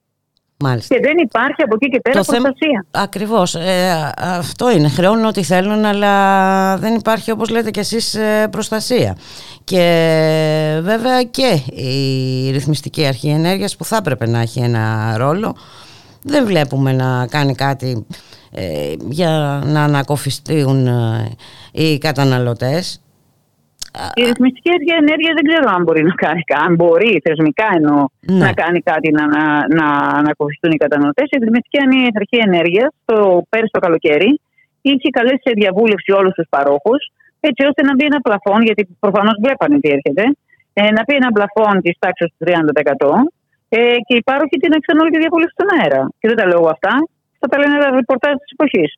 Ε, από εκεί και πέρα τι άλλο να κάνει η ΡΑΕ; Η, ΡΑΕ, η αλήθεια είναι ότι βγήκε και έκανε μια ανακοίνωση ότι η ρήτρα αναπροσαρμογής είναι αποκλειστικά επιχειρηματική, αποκλειστικά, προσέξτε, αποκλειστικά είναι. επιχειρηματική απόφαση των παρόχων και δεν είναι απόφαση της ΡΑΕ. Από τη στιγμή που δεν είναι απόφαση της ΡΑΕ και ο κάθε πάροχος ε, αποφασίζει αν θα χρεώσει ή όχι τη ρήτρα αναπροσαρμογής, γιατί πρέπει να σας πω κάτι πάρα πολύ σημαντικό, το οποίο ήδη στα δικαστήρια το εκθέτουμε, ότι ας πούμε σήμερα με τη ΔΕΗ πήγαμε όλα τα στοιχεία ότι η ΔΕΗ έχει κάνει αντιστάθμιση του κινδύνου της. Δηλαδή δεν έχει κανένα κίνδυνο ούτε από την άνοδο ε, της τιμής του αερίου, ούτε από την άνοδο της τιμής ενέργειας, ούτε τίποτε. Ε, γιατί είναι και καθετοποιημένη, έτσι είναι και παραγωγός η ΔΕΗ. Λοιπόν, δεν είναι ας πούμε, μόνο ε, προμηθευτής στη Λιανική. Λοιπόν, η ΔΕΗ λοιπόν από αυτά τα, τα, τις, ε, τις αντισταθμίσεις που έκανε, τα swaps τέλος πάντων, για να προλάβει τον κίνδυνο της ανόδου των, ε, των τιμών, έχει βγάλει, αν θα δείτε την έκθεση της, έχει βγάλει και κάποια τρελά εκατομμύρια σε κέρδη. Εκτός από τη Λιανική μιλάω τώρα. Μάλιστα. Λοιπόν, από εκεί και πέρα, αυτά είναι με ντοκουμέντα. Δεν, είναι, δεν τα λέμε λόγια του αέρα. Εισφέρονται στα δικαστήρια και ξέρετε πάρα πολύ καλά ότι μέχρι σήμερα τουλάχιστον σε ατομικές υποθέσεις, όλες οι προσωρινές διαταγές, εγώ δεν έχω καμία υπόψη μου η οποία απορρίφθηκε, όλες έχουν γίνει δεκτές. Τώρα, τι θα κάνει η δικαιοσύνη από εκεί και πέρα σε ένα γενικότερο πλαίσιο, αυτό θα αναμένουμε να το δούμε. Έτσι, όταν θα έρθει η ώρα να δικάσουμε τα τακτικά δικαστήρια. Η ουσία είναι ότι η ρήτρα α, παραμένει. Έτσι, και Ε, αυτό είναι μόνο σίγουρο. ε, η ρήτρα παραμένει, ε, διατηρείται και η πλήρη σύνδεση των τιμολογίων με την τιμή της χονδρεμπορικής που διαμορφώνουν οι, οι ίδιοι παίκτες. Οι ίδιοι, Ναι. εννοείται. Και Μάλιστα. όλα στο έλεος. Όλος στο έλεος αυτό σημαίνει ότι και ο επόμενος και οι επόμενοι λογαριασμοί που θα έρθουν και βέβαια το πρόβλημα δεν, λύνουν, δεν λύνεται ούτε με ε, κάποια, κάποιον διακανονισμό κτλ. Έτσι γιατί ε, αν διακανονίσει, διακανονίσεις έναν τώρα τωρινό λογαριασμό, τον επόμενο ε, δεν θα είσαι Α, σε αυτό θέση είναι να το μεγάλο κάνεις. πρόβλημα. Ακριβώς, ακριβώς, ακριβώς. Ακριβώς. Μάλιστα. Θα ήθελα να σας ρωτήσω... Από εκεί και πέρα, Ναι, το, πέστε από μου. εκεί και πέρα το, το θέμα των διακανονισμών, ε, ας πούμε, ίσως θα μπορούσε η Ρα- η ΡΑΕ να παρέμβει πάνω σε αυτό το ζήτημα. Δηλαδή, αν έχεις έναν διακανονισμό, ο οποίος είναι σε εξέλιξη και τον οποίο τον τηρείς. Και σου έρχεται ο λογαριασμός με τη ρήτρα, τον οποίο δεν μπορείς να πληρώσεις. Και όπως ξέρουμε πολύ καλά, ότι αν δεν πληρώσεις τον τρέχον, χάνεις Χάνεις και το διακανονισμό, Ίσως ναι. εκεί θα μπορούσε να υπάρχει μια παρέμβαση ώστε να αλλάξει αυτό, τουλάχιστον για όσο χρονικό διάστημα υπάρχει αυτό το πρόβλημα με τη ρήτρα, γιατί όλοι οι διακανονισμοί έχουν χαθεί από, αυτή την, ε, από αυτές τις ε, περιπτώσεις, έτσι. Ότι ήρθε ο, τηρούσαν ο διακανονισμός, ήρθε ο τρέχον, δεν μπορούσε να το πληρώσουν, πάει και ο διακανονισμός, όλο το ποσό λήξει πρόθεσμος. Πρόβλημα. Αυτό. Ίσως εκεί θα μπορούσε να γίνει μια παρέμβαση και να, να δοθεί μια λύση σε αυτό το ζήτημα. Θα ήθελα να αναφερθούμε και στην απόφαση που αφορά ε, στο ότι δεν θα κόβεται το ρεύμα σε ευπαθείς ε, κοινωνικά ομάδες. Παρ' όλα αυτά ακούμε για περιπτώσεις ε, ανέργων ε, ή υπερηλίκων που τους κόβεται το ε, ρεύμα. Ε, κυρία Αν δεν Μούκο. ανήκουν στις ε, ευάλωτες ομάδες, έτσι όπως οι ευάλωτες Ορίζονται, ναι. ομάδες ορίζονται μέσα στον κώδικα προμήθειας, γιατί θέλει να είστε στου ευάλωτες, στους ευάλωτους ε, καταναλωτές. Σύμφωνα με τις προβλέψεις του νόμου. Αν δεν τηρείς αυτά, τα- αν δεν πληρείς αυτά τα κριτήρια, εννοείται δεν προστατεύεσαι. Γιατί και το, το πρωτοδικείο έβγαλε μια σολομόντια λύση, όπως καταλαβαίνετε. Δεν μπορούσε να βγάλει για όλους. Η ΔΕΗ έχει, ε, νομίζω, 4,5 εκατομμύρια συνδρομητές, ή κάνω λάθος. Κάπου εκεί πρέπει Κάπου να εκεί έχει. είναι, ναι, λοιπόν, ναι, ναι. όλοι αυτοί, ακούστε λίγο, όταν ε, ζητάμε από το δικαστήριο να πάρει μια απόφαση προσωρινής ισχύως για κάτι κατεπήγον, έτσι, γιατί υπάρχει ένα κατεπήγον, δεν μπορώ να πληρώσω, θα πρέπει όλος να μην μπορεί να πληρώσει. Ε, και στους 4,5 εκατομμύρια καταναλωτές υπάρχουν άνθρωποι που μπορούν να πληρώσουν κανονικότητα και τον λογαριασμό και τη προσαρμογή. Το, το δικό τους θέμα θα λυθεί με τα τακτικά δικαστήρια. Δεν θα λυθεί ούτε με την προσωρινή διαταγή, ούτε με τα ασφαλιστικά. Κανέναν δεν προστατεύει το δικαστήριο ότι αν έχει τη δυνατότητα να ανταποκριθεί. Σου λέει πηγαίνει στα τακτικά δικαστήρια, προσέβαλε τη ρήτρα, θα κρίνει το δικαστήριο αν η ρήτρα είναι νόμιμη, αλλά στην ώρα του. Ποιον προστατεύει το δικαστήριο μόνο προσωρινά, αυτόν που δεν έχει να πληρώσει. Ποιοι σίγουρα δεν έχουν να πληρώσουν, οι ευάλωτοι. Δεν μπορούσε να κρίνει το δικαστήριο σε ένα συλλογικό επίπεδο για όλο τον κόσμο. Αυτό δεν. Μάλιστα. Ε, αν υπήρχε τέτοια. Ε, Πώς να το πω, αν πλανόταν στον αέρα κάτι τέτοιο, αυτό δεν μπορούσε να γίνει δεκτό από το Πολυμελέστερο Δικαίο Αθηνών. Από εκεί και πέρα είναι ατομικά ο Μμμ. καθένας, αν μπορεί ή δεν μπορεί. Γι' αυτό και βλέπετε ότι εμείς πάμε ατομικά. Δηλαδή, τώρα εντάξει, ε, σας λέω, εγώ δεν ασχολούμαι ατομικά με οικιακούς αυτή τη στιγμή. Ασχολούμαι μόνο με ελεύθερους Ναι. επαγγελματίες και επιχειρηματίες που έχουν 2.000 ευρώ.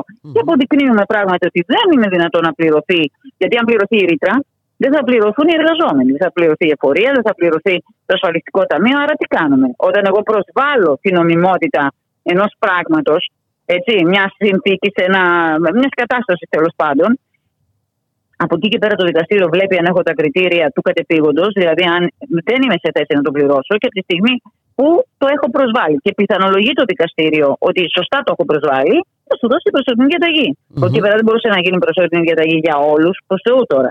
Το θέμα είναι ότι. Ε, Το θέμα είναι όμως και πώς υπάρχουν ορίζεται άνθρωποι αυτή που η χρειαζόταν ευαλωτότητα. προστασία και Ναι. δεν έχουν. ε, Η ευαλωτότητα ε, προσδιορίζεται από τον νόμο. Ναι. Μόνο. Δηλαδή είναι ε, οι άνθρωποι που έχουν κάποια συγκεκριμένα εισοδηματικά κριτήρια, όπως είναι, π.χ. να δώσω ένα παράδειγμα, ένας ε, ε, ε, μονογονεϊκή, ας πούμε, μάλλον ένας άγαμος, το εισόδημά του πρέπει να είναι μέχρι 9.000 ευρώ για να προστατευτεί. Ένα ζευγάρι μέχρι 13.500. Ναι, και από ναι, εκεί και πέρα είναι μέχρι και 27.000 για οικογένεια με τέσσερα παιδιά. Ένα, μια κατηγορία είναι αυτή. Άλλη κατηγορία είναι εάν για τους υπερήλικες που είναι πάνω από 70 χρονών και δεν συνοικούν με πρόσωπο. Ε, Μάλιστα. μάλλον, ε, ναι, και δεν συνοικούν με πρόσωπο το οποίο δεν ανήκει στους ευάλωτους, σε εκείνη την περίπτωση ναι, προστατεύονται. Και φυσικά προστατεύονται οι άνθρωποι με σοβαρά προβλήματα υγείας που χρειάζονται το ρεύμα, όπως είναι αυτοί που έχουν ανεπνευστική ανεπάρκεια, Μμμ. καρδιακή ανεπάρκεια, που χρειάζονται αιμοκάρθαρση και έχουν μηχανήματα στο σπίτι τους και ας πούμε διευκολύνεται η ζωή τους με τα μηχανήματα αυτά. Αυτές εδώ οι κατηγορίες λοιπόν προστατεύονται όλες. Αυτές είναι οι κατηγορίες που προστατεύει ο νόμος που αναγνωρίζει την ιδιότητα του ευάλωτου καταναλωτή. και αυτές προστάτευσε το πρωτοδικείο. Ε. Γιατί δεν μπορούσε να κάνει αλλιώς. Μμμ. Μμμ. Το θέμα είναι, όπως είπαμε όμως, ότι η κατάσταση παραμένει. Εμ, ε, Η ρήτρα Ευτυχώς. παραμένει. Η ρήτρα παραμένει, οπότε ε, προφανώς ε, το πρόβλημα εφόσον ε, συνεχίζεται, έτσι θα... Συνεχίζεται το πρόβλημα και εδώ έχουμε και το άλλο. Ωραία, προστατεύει ας πούμε ο νόμος αυτόν που έχει μέχρι 9.000 ευρώ εισόδημα. Αυτό που έχει 9.050. Δηλαδή αυτός είναι σε καλύτερη κατάσταση. Ναι, αυτό θέλω Γι' να σας πω, είπα. ότι εντάξει είναι και τα Συλλογικά όρια όμως τώρα δεν που ορίζει βγαίνει. ο νόμος Ακριβώς. ε, των ευάλωτων και, ε, και βλέπουμε κάθε μέρα ε, έχουμε και αύξηση των ευάλωτων. Συλλογικά δεν μπορούσε, Ε, συλλογικά κυρία- δεν μπορούσε να γίνει Μάλιστα. διαφορετικά. Ε, Κατά την άποψή μου τουλάχιστον. Ε, συλλογικά, συλλογικά. Μμμ, δηλαδή πήγαν 2.000 καταναλωτές, ας πούμε, στο, από ό,τι ξέρω, μέσα στη συλλογική. Μέσα σε αυτούς τους 2.000 σίγουρα θα υπήρχαν και άνθρωποι που πιθανά να μπορούσαν να πληρώσουν. Είδατε το δικαστήριο δηλαδή για να δώσει μια προσωρινή διαταγή για όλους έπρεπε να αποδειχθεί ότι και οι 2.000 δεν μπορούσαν να πληρώσουν. Μάλιστα. Αυτό όπως καταλαβαίνετε μέσα σε, σε λίγες ώρες που βγήκε η προσωρινή, μέσα σε μια μέρα ας πούμε, Μμμ, μμμ. μπορούσε να ελεγχθεί. Επομένως το δικαστήριο, γι' αυτό και σας είπα, έδωσε μια σολομόντια λύση. Ε, πάντως ε, δεν ισχύει και αυτό που ακούστηκε έτσι, σαν μια πρώτη νίκη κατά της ρήτρας αναπροσαρμογής. Δεν έχει καμία σχέση ε, Τώρα που το η εκλαμβάνει το απόφαση. καθένα, τι να σας πω. Όχι για να Αυτό δεν ξέρουμε μπορώ και να το τι πω. λέμε. Άλλοι το θεωρούν, Ε. άλλοι το θεωρούν νίκη, άλλοι το θεωρούν ήττα, άλλοι το θεωρούν ε, αυτονόητο, άλλοι το θεωρούν. Τι να σας πω τώρα, ο καθένας πώς εκλαμβάνει μία απόφαση που θα εκδοθεί είναι καθαρά προσωπικό ε, θέμα. Ναι, πάντως δεν έχει καμία σχέση με τη ρήτρα αναπροσαρμογής. Ε, Η απόφαση όπως Όχι και γιατί να η έχει. ρήτρα συνεχίζει να είναι Ακριβώς. επιβάλλεται και έχει μείνει απροστάτευτος πάρα πολλοί κόσμος. Έχει μείνει Πάρα πολλοί απροστάτευτος κόσμος που, κόσμος. που δικαιούται προστασίας. Αυτά, ακούστε λίγο να σας πω κάτι. Ναι. Αυτά δεν λύνονται με δικαστικές αποφάσεις. Παρά το γεγονός και ότι και εγώ αυτό κάνω, δηλαδή πηγαίνω τον κόσμο στα δικαστήρια γιατί δεν υπάρχει άλλος τρόπος να τον προστατεύσω. Μμμ. Έτσι, σαν δικηγόρος εννοώ, να ασκήσω τα, μέσω μου να ασκηθούν τα δικαιώματά τους. Δεν είναι αυτά τα πράγματα ούτε με δικηγόρους ούτε με δικαστήρια. Αυτά τα πράγματα πρέπει να λύνονται θεσμικά από την πολιτεία. Λοιπόν, αυτή τη στιγμή δεν έχει λυθεί τίποτε. Περιμένουμε τη 1 Ιουλίου να δούμε τι θα γίνει και περιμένουμε και τα πολυπόθητα υπερκέρδη που θα μοιραστούν. Να δούμε Και να δούμε ποσό και θα πόσο, είναι, γιατί το τι θα ποσό καλύψει. αλλάζει κιόλας κάθε τρεις και Το λίγο. ποσό των έχει γίνει πολύ υπερκερδών. μικρό, άμα με ρωτάτε. Δεν μπορεί να καλύψει ούτε τα στοιχειώδη. Μάλιστα. Αυτό που λένε ότι θα φορολογήσουν. Τέλος πάντων, ας δούμε ποιο θα είναι το τελειωτικό, ας δούμε πώς θα φορολογηθούν, ας δούμε πράγματι ότι αυτά τα χρήματα θα μοιραστούν στον, ε, στον πολίτη. Σε ποιον πολίτη καταρχήν, γιατί εδώ δεν είναι θέμα μόνο να προστατευτούν οι ευάλωτες κοινωνικές ομάδες. Εδώ είμαστε όλοι θύματα αυτών των πρακτικών. Όλοι. Από τον πρώτο πολίτη μέχρι τον τελευταίο. Αυτή τη στιγμή που είμαστε καταναλωτές ρεύματος και είμαστε όλοι, γιατί είναι κοινωνικό αγαθό. Ε, βέβαια. Ε, και Λοιπόν, αυτό το κοινωνικό αγαθό κάποιοι το εκμεταλλεύτηκαν καταστάσει και το κάναν χρηματιστηριακό προϊόν. Καταλάβατε, τζόγο. Ναι, Τζόγος είναι είναι. τζόγος. Αν είναι δυνατόν Ναι. τώρα Δεν το, γίνεται όμως να ένα γίνεται, κοινωνικό αγαθό να γίνεται τζόγος. τζόγος. Έτσι ακριβώς. Οπότε το Ναι. πρόβλημα είναι κατεξοχήν ε, πολιτικό φυσικά. Θεσμικό. Έτσι. Ακριβώς. Ε, κυρία Και Νούκα, πρέπει να λυθεί θεσμικά. ε, εκεί δεν βλέπουμε καμία τέτοια ε, Θα δείξει, εδώ θα διάθεση. είμαστε, θα τα λέμε. Θα τα λέμε φυσικά και θα τα λέμε. Η ουσία είναι ότι το πρόβλημα παραμένει. Ε, ε, και αυτό είναι. Ε, Να δούμε τώρα, ε, 14 Ιουνίου θα... 14 Ιουνίου θα αποφασιστεί αν θα γίνει η πιλωτική δίκη. Καταρχήν να διευκρινίσουμε και δύο πράγματα. Ότι Ναι. πρώτα απ' όλα αυτή η πιλωτική δίκη αφορά μόνο οικιακούς καταναλωτές, Μμμ. Δεν αφορά ελεύθερους επαγγελματίες Μάλιστα. και επιχειρηματίες. Ε, που σημαίνει ότι ε, τα υπόλοιπα. Γιατί το λέω αυτό, Γιατί όταν είναι μια πιλωτική δίκη και είναι ανοιχτά κάποια δικαστήρια, δεν μπορούν να εκδικαστούν ούτε τα ατομικά δικαστήρια. Αλλά ξαναλέω ότι αυτό είναι μόνο για τους οικιακούς και μόνο για τη ΔΕΗ. Οι υπόλοιποι πάροχοι ε, δεν έχουν κάνει κανένα αίτημα για πιλωτικές δίκες παρά το γεγονός ότι Μάλιστα. υπάρχουν ανοιχτά δικαστήρια και αυτός σα το λέω με τα λόγου γνώσεως, γιατί εγώ είμαι με παρόχους ε, ε, αντιμέτωποι και το, α, το έτσι εντυπωσιακό είναι ότι τα δικαστήρια έχουν ξεκινήσει από αρχές Απριλίου. Αλλά γιατί επιλέχθηκε, εδώ είναι ένα θέμα, γιατί επιλέχθηκε η πιλωτική δίκη ε, στο, στο συγκεκριμένο στους οικιακούς και δεν επιλέχθηκε μια πιλωτική δίκη σε ένα επιχειρηματικό, σε ένα επαγγελματικό; Για ποιο λόγο φοβούνται, αν αντιλαμβάνεσαι τι λέω. Θα μπορούσε πιλωτική δίκη. Δεν ζητάς μόνο στη συλλο- μπορείς να ζητήσεις συλλογική αγωγή. πιλωτική δίκη μπορεί να ζητήσει οποιαδήποτε δίκη. Μάλιστα. Τώρα, γιατί επέλεξε η ΔΕΗ να ζητήσει πιλωτική δίκη στη συλλογική, να πάει στις καλένδε, να πάρεις χρόνο, να τι ακριβώς δεν μπορώ να το γνωρίζω. Τέλος πάντων, σε κάθε περίπτωση, κρατήστε το αυτό που σας λέω, γιατί το πρω- η πρώτη υπόθεση που πήγε στα δικαστήρια, επειδή την κατέθεσα εγώ η ίδια, Μμμ, είναι ναι. από τις αρχές Απριλίου. Η πρώτη προσωρινή διαταγή που βγήκε Μμμ. ήταν αρχές Απριλίου. Οι 8-7 πότε ήταν, δεν το θυμάμαι καλά τώρα απ' έξω. Ήταν πάντως το πρώτο δεκαήμερο του Απριλίου και ήταν η υπόθεση που χειρίστηκα. Άρα, αν ήθελε ένας πάροχος να πάει την όλη υπόθεση σε πιλωτική δίκη, θα μπορούσε να το κάνει από τότε. Δεν το Μάλιστα. κάνανε. Μάλιστα. Περιμέναν τη συλλογική. Ε, περιμέναν, ναι, βέβαια. Ε, Κινητοποιήθηκαν οι κατανοητικέ Ναι. ενώσεις, οπότε άλλαξε το... η τακτική. Ναι, ακριβώς, ακριβώς. Ναι, ναι, ακριβώς. ναι, ναι, ναι. Κατανοητό. Να σας ευχαριστήσουμε πάρα πολύ για Να τη είστε συνομιλία, καλά, κυρία να είστε Νούκα. καλά. Να είστε Καλό καλά σας κι εσείς. απόγευμα. Γεια χαρά. Γεια Καλή σας. συνέχεια. Γεια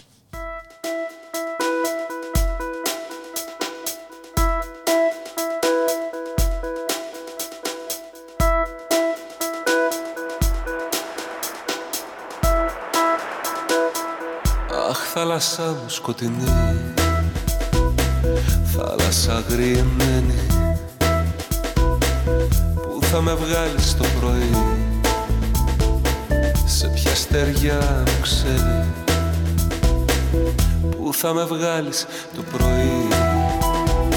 Σε ποια στεριά μου ξένη Αχ θάλασσά μου σκοτεινή θάλασσα αγριεμένη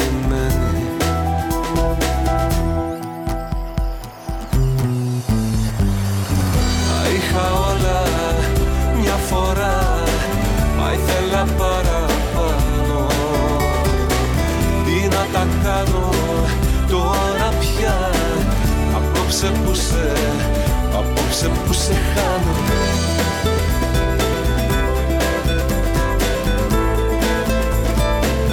Απόψε που σε χάνω.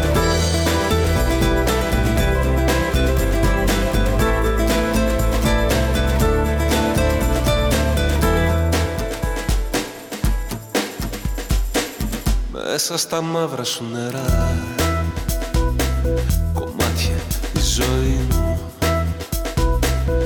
Αχ θάλασσά μου εσύ βαθιά Που κρύβεις το νησί μου. Αχ θάλασσά μου εσύ βαθιά Που κρύβεις το νησί μου. Μέσα στα μαύρα σου νερά Κομμάτια η ζωή μου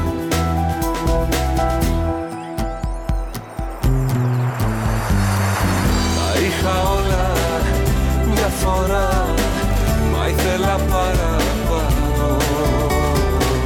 Τι να τα κάνω τώρα πια Απόψε που σε,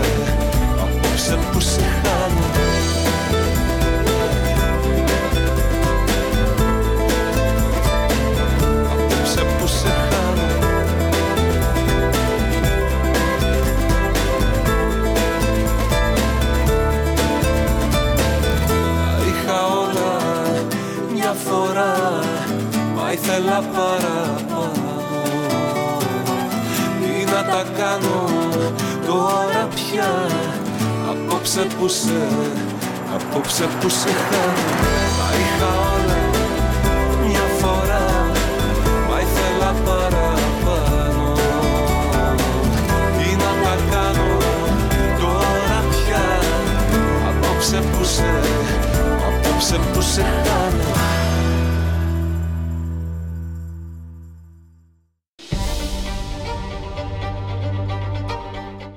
Μεταβάσεις. Η εκπομπή κίνησης ιδεών του Κέντρου Μετακαπιταλιστικού Πολιτισμού.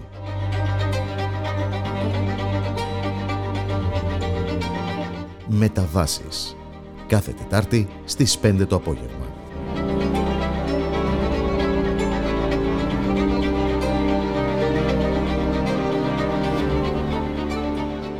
Βέτο. Δευτέρα έως Παρασκευή 3 με 5 μεσημεριάτικα εδώ, στο radiomera.gr με τον Θοδωρή Βαρβαρέσο Δρόσο και τον Δημήτρη Λιάπη. μια εκπομπή για την πολιτική Κοινωνία, πολιτισμό και άλλα πολλά που θα ανακαλύψουμε μαζί. Εσείς θα θέσετε βέτο σήμερα. Έτσι πρέπει παιδάκι μου.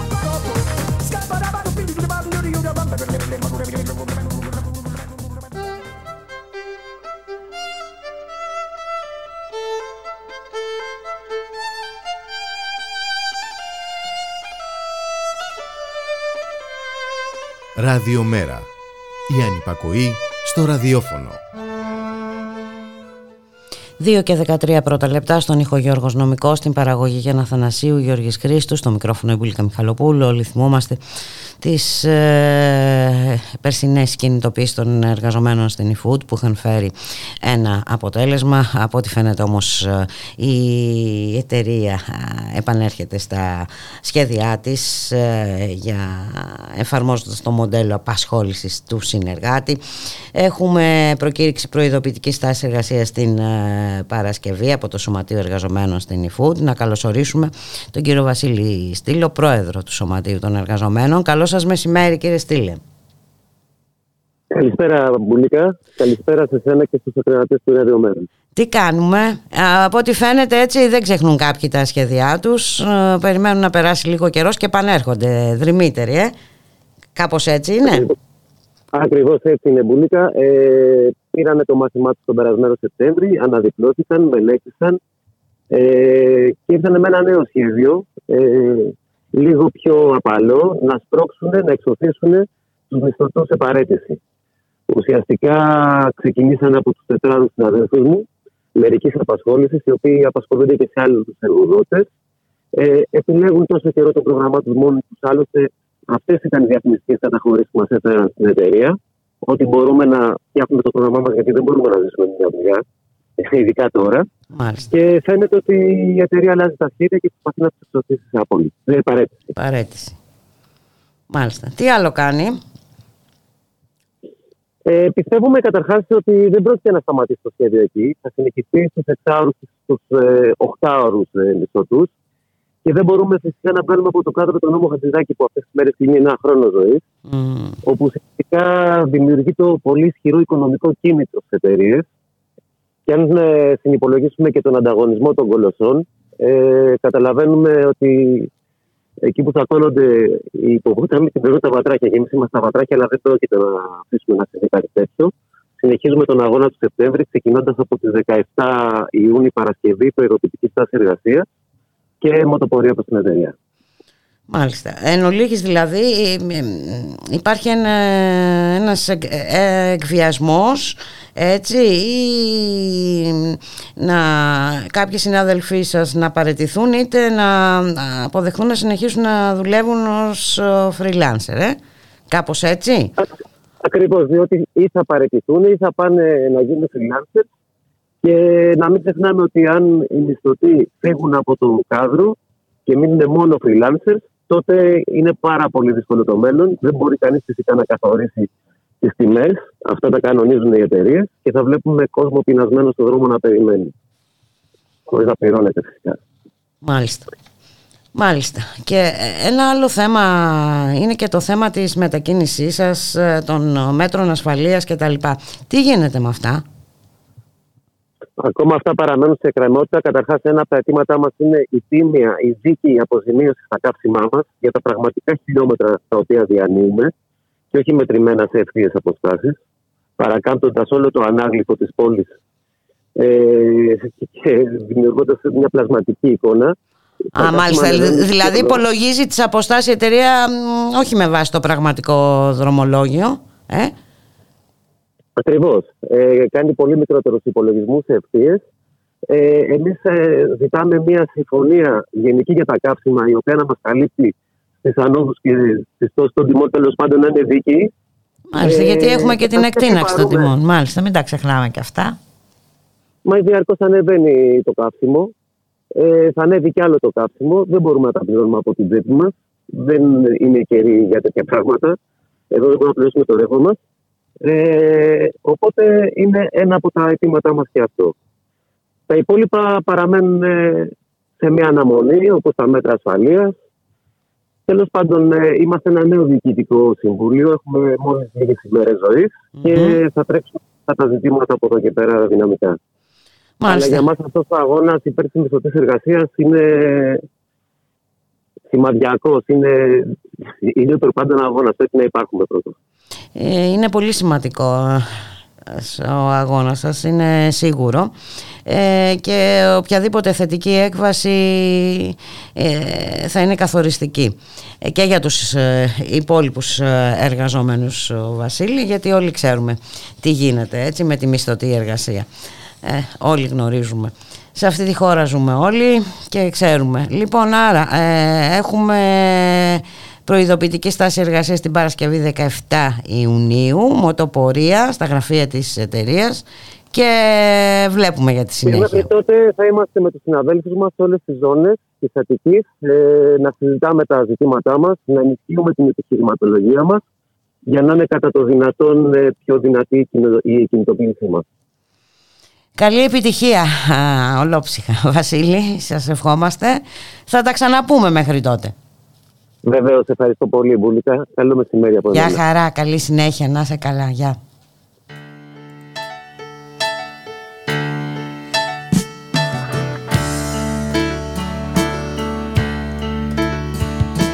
Φεύγουν τα καλύτερα μας χρόνια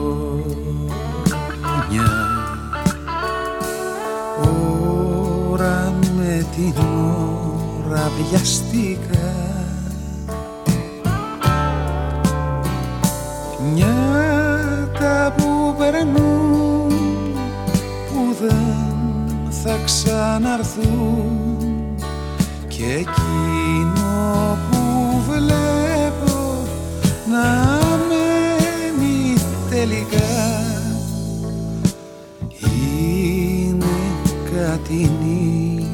νύχτες με φεγγάρι. Μες στα θερινά τα σίνεμα Νύχτες που περνούν που δεν θα ξαναρθούν. Μαγιό κλίμα και για σε μια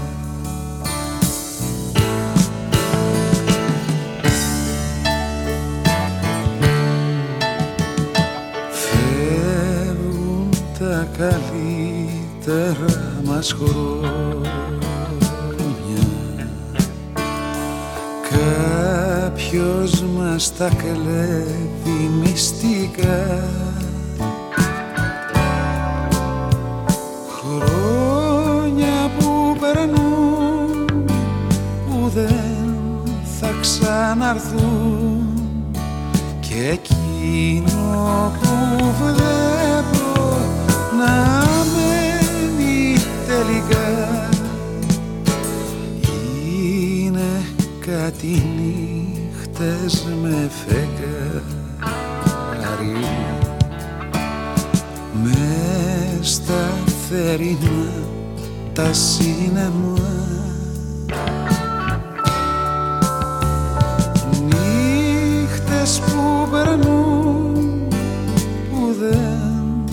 ξαναρθούν. Μαγιό κλίμα και για σένα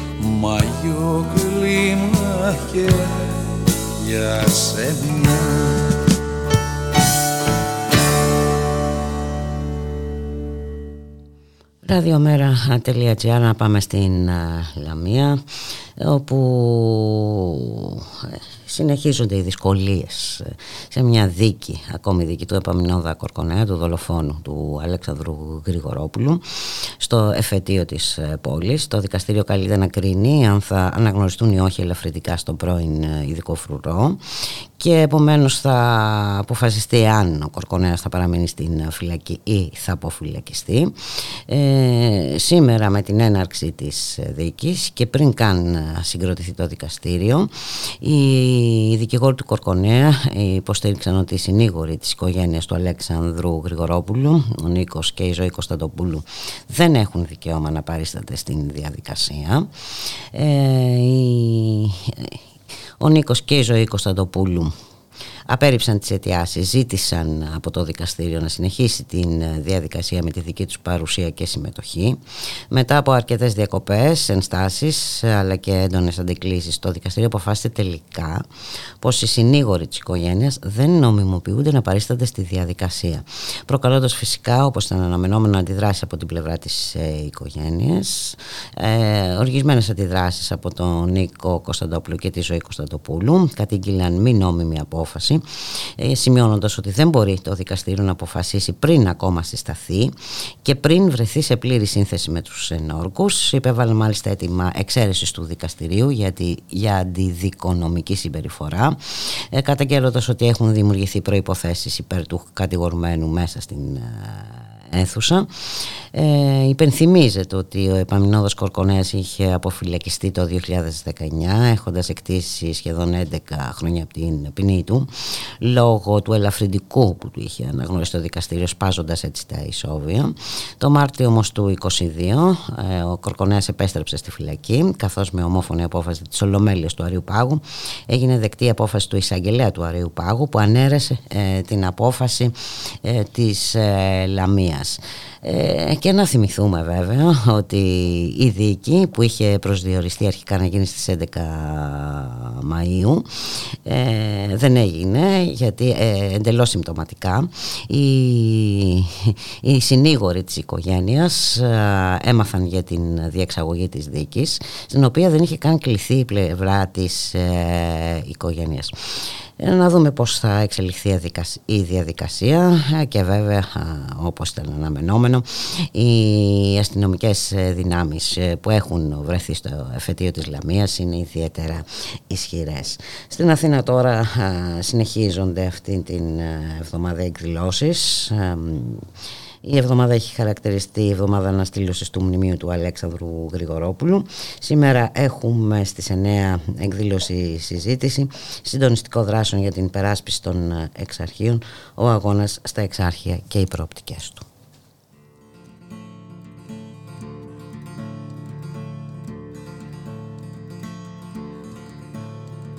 Ο καβαλάρης λόγο το είχε μες στην καρδιά του που να βρει φίλο πιο καλό να λέει τα μυστικά του.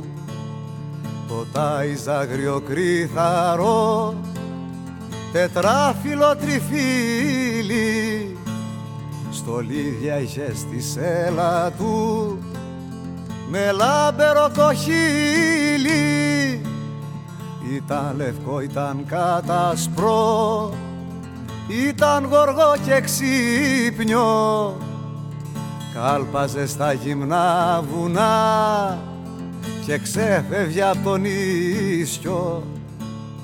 Μα ένα παλιό μεσήμερο Σε μοιάσει κι από κάτω Αστρίτη στραβογάμισε και δίνει δαγκωσιά του.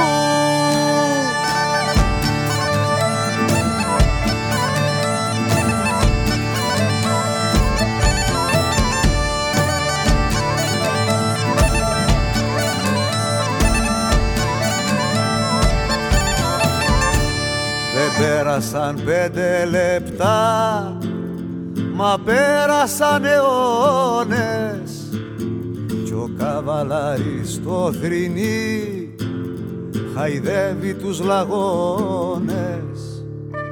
Σύντροφε που ξανήγεσαι που χάνεσαι και φεύγεις.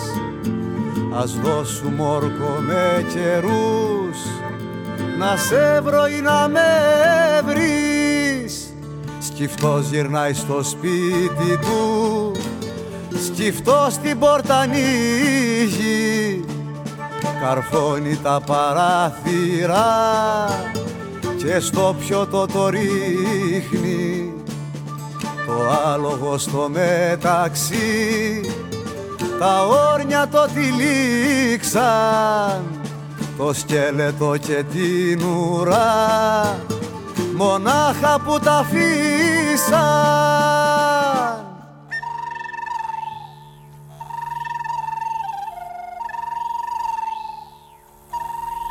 Περνούσε κι ένας μάστορας που μάθε στην κρεμόνα να φτιάχνει βιόλες και βιολιά που να κρατάνε χρόνια. είδε την τρίχα της ουράς άσπρη και με τα ξένια. Την πήρε και φτιάξε μ' αυτή δοξάρια ένα και ένα. Δυο μήνες έκανε ο νιός να ανοίξει παραθύρι. Την τρίτη την πρωτομηνιά βγαίνει στο πανηγύρι. Εκεί ήταν λαουτιέριδες που θέλαν παρακάλια. Ήτανε κι ένας βιολιτζής που έπαιρνε κεφάλια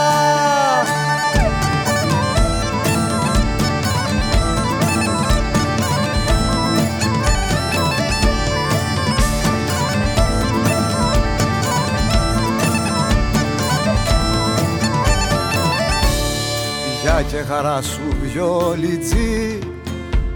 Χρήμα πολύ θα δώσω. Θέλω να ακούσω απ' τα καλά.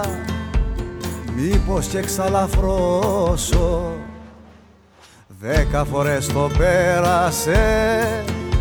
Ρετσίνι το δοξάρι. Ταιριάζει στο σαγόνι του Το όργανο με καμάρι. Και σαν αρχίζει δοξαριές μια πάνω και μια κάτω. Τον κόσμο φέρνει ανάποδα τη γη μέσα στο πιάτο. Πετάει με χούφτες τα λεφτά ο άντρας και χορεύει. Κι ακούγεται χλιμίτρισμα και το μυαλό του φεύγει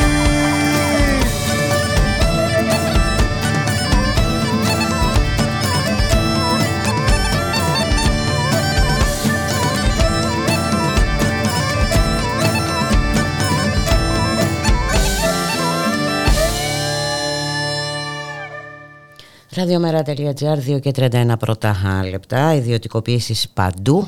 Το σύνθημα αυτής εδώ της κυβέρνησης. Δεν εξαιρούνται ε, δημόσιοι χώροι.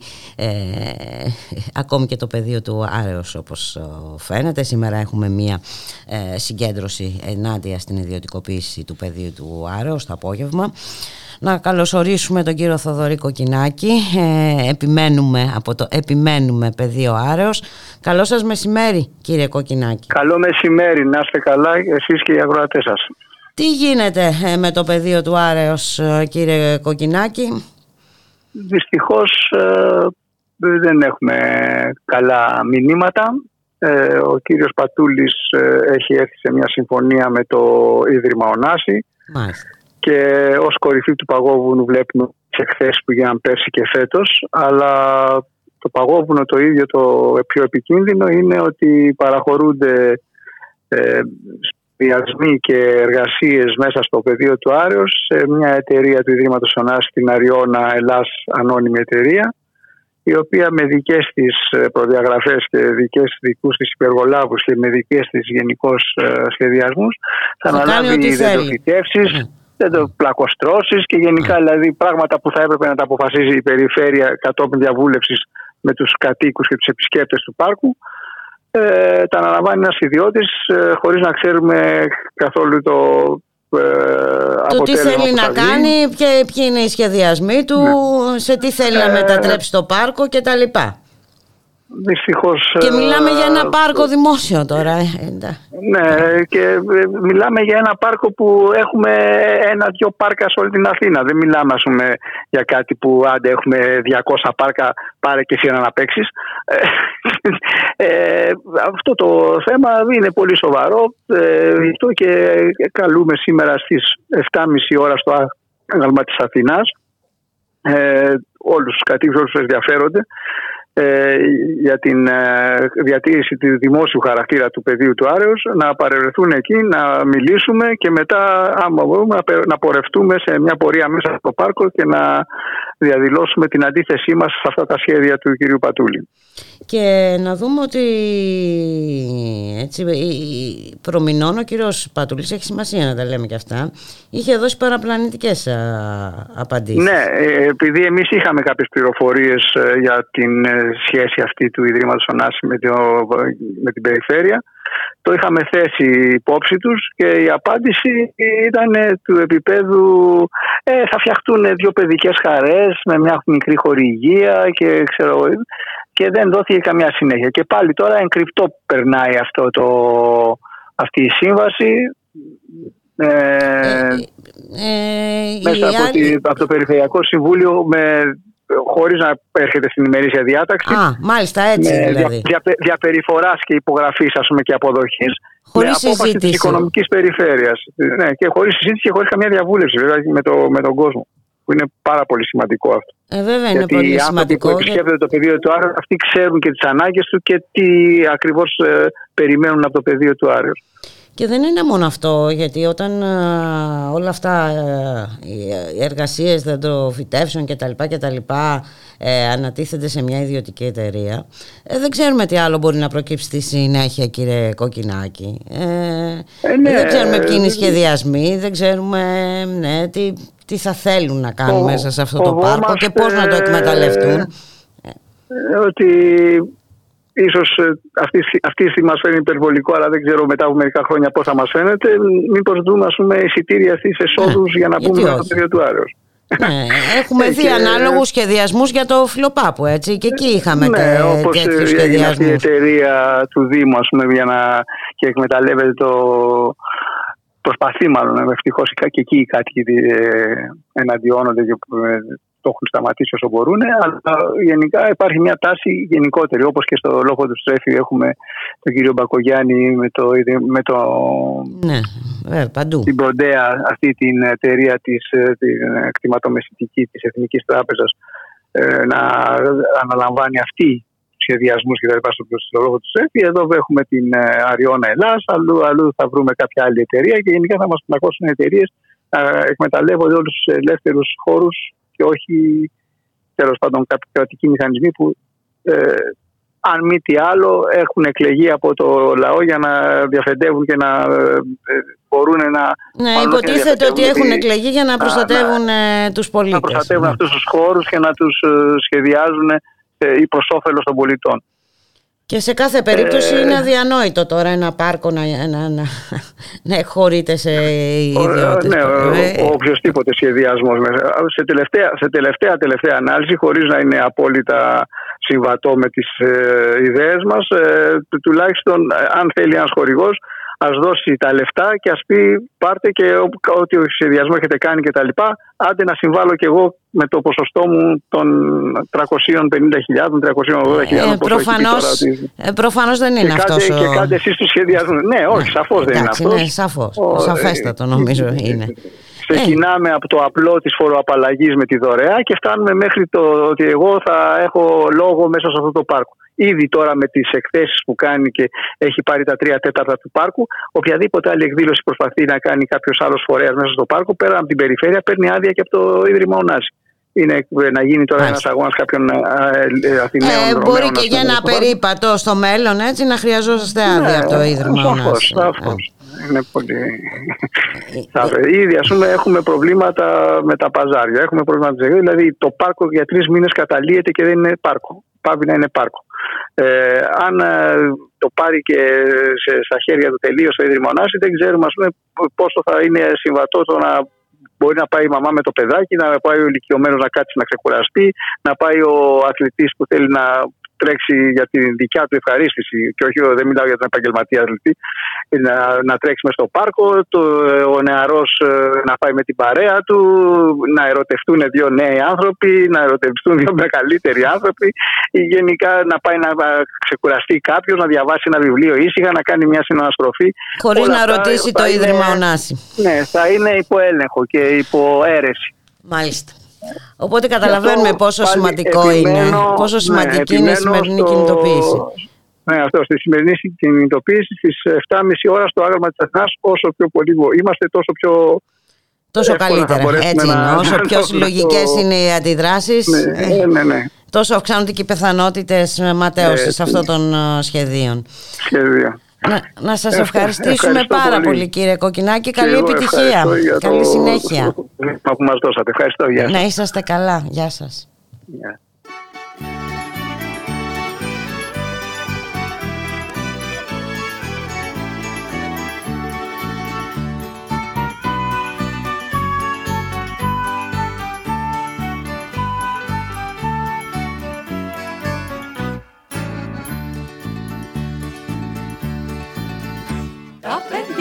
Ζωγραφίζουν στον τοίχο.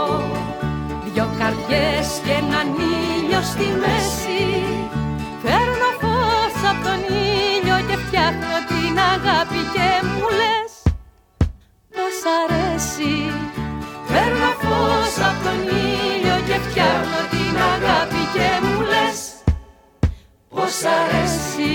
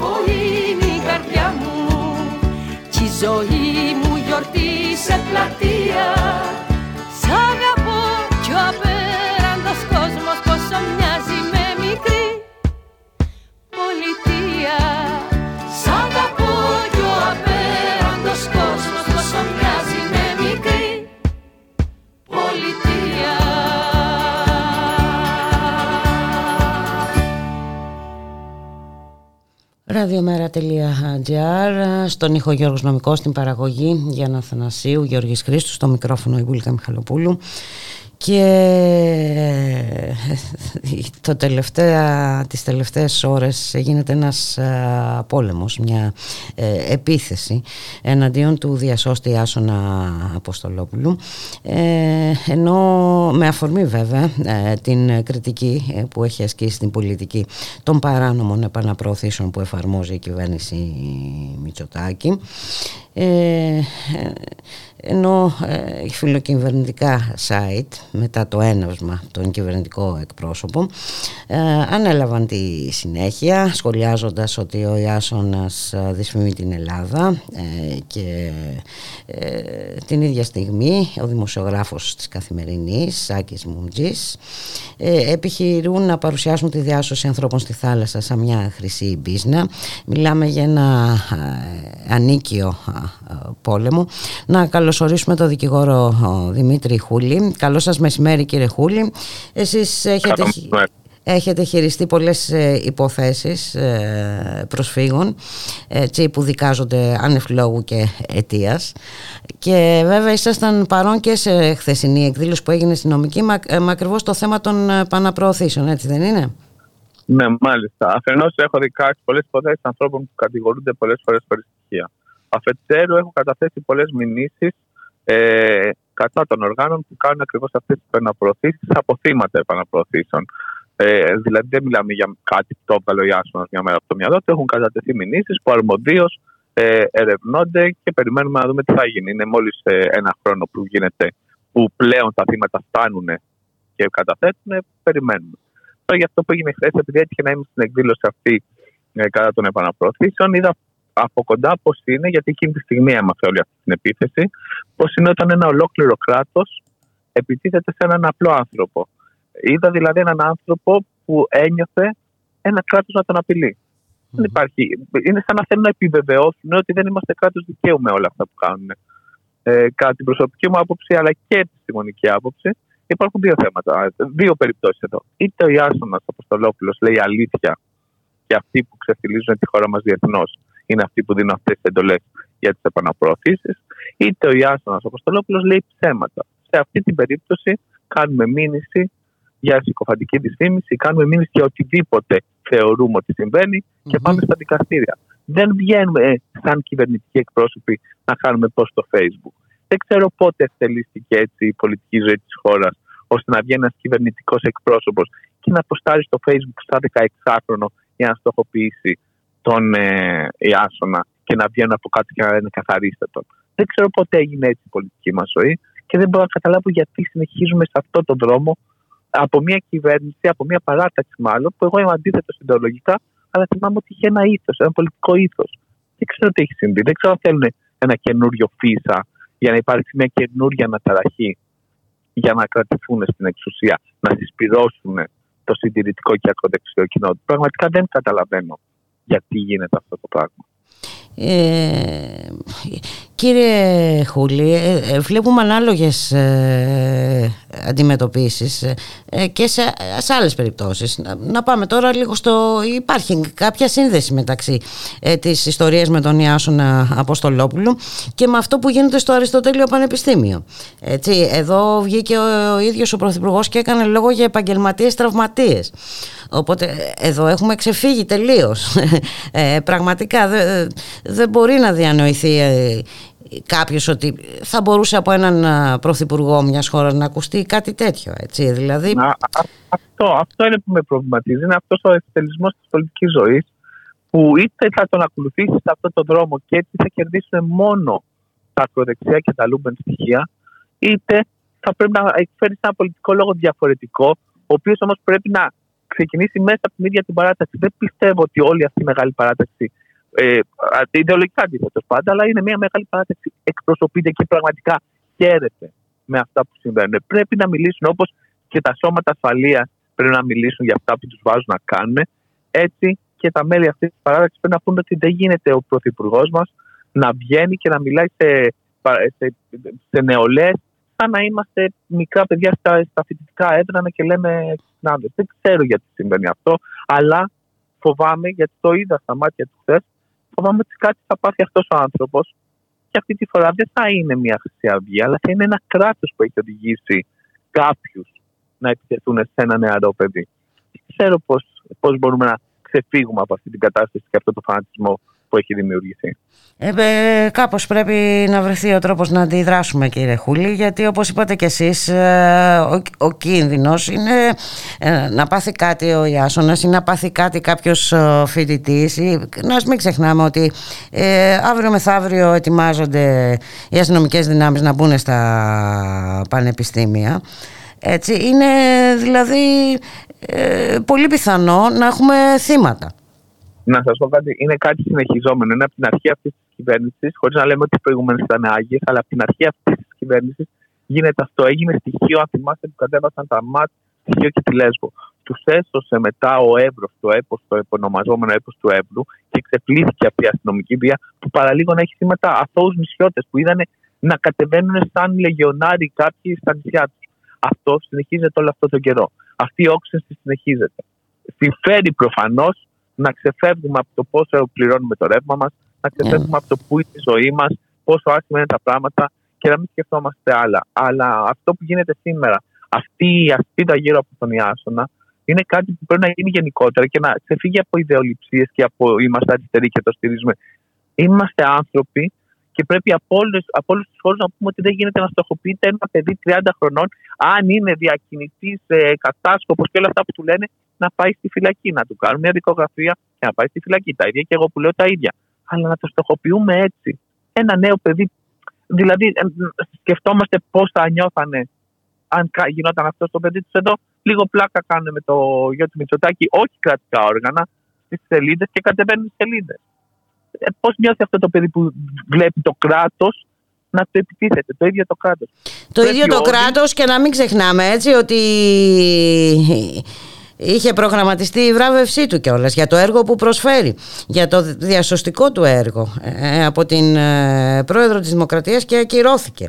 Ε, Δεν- και, ε, Άντε, δεν μπορούμε να μπούμε σε αυτό το, σε αυτό το γαϊτανάκι που μας βάζουν, γιατί αντίστοιχα είδαν ότι η, η πρόεδρος βράβευσε τον Ευαγγελάτο. Αλλά ίσως καλύτερα να μην έχει βραβευτεί ο Ιάσονα από εκεί. Ναι, ε, βλέποντας τη συνέχεια, ναι, σίγουρα ε, μιλάμε είναι για καλύτερα.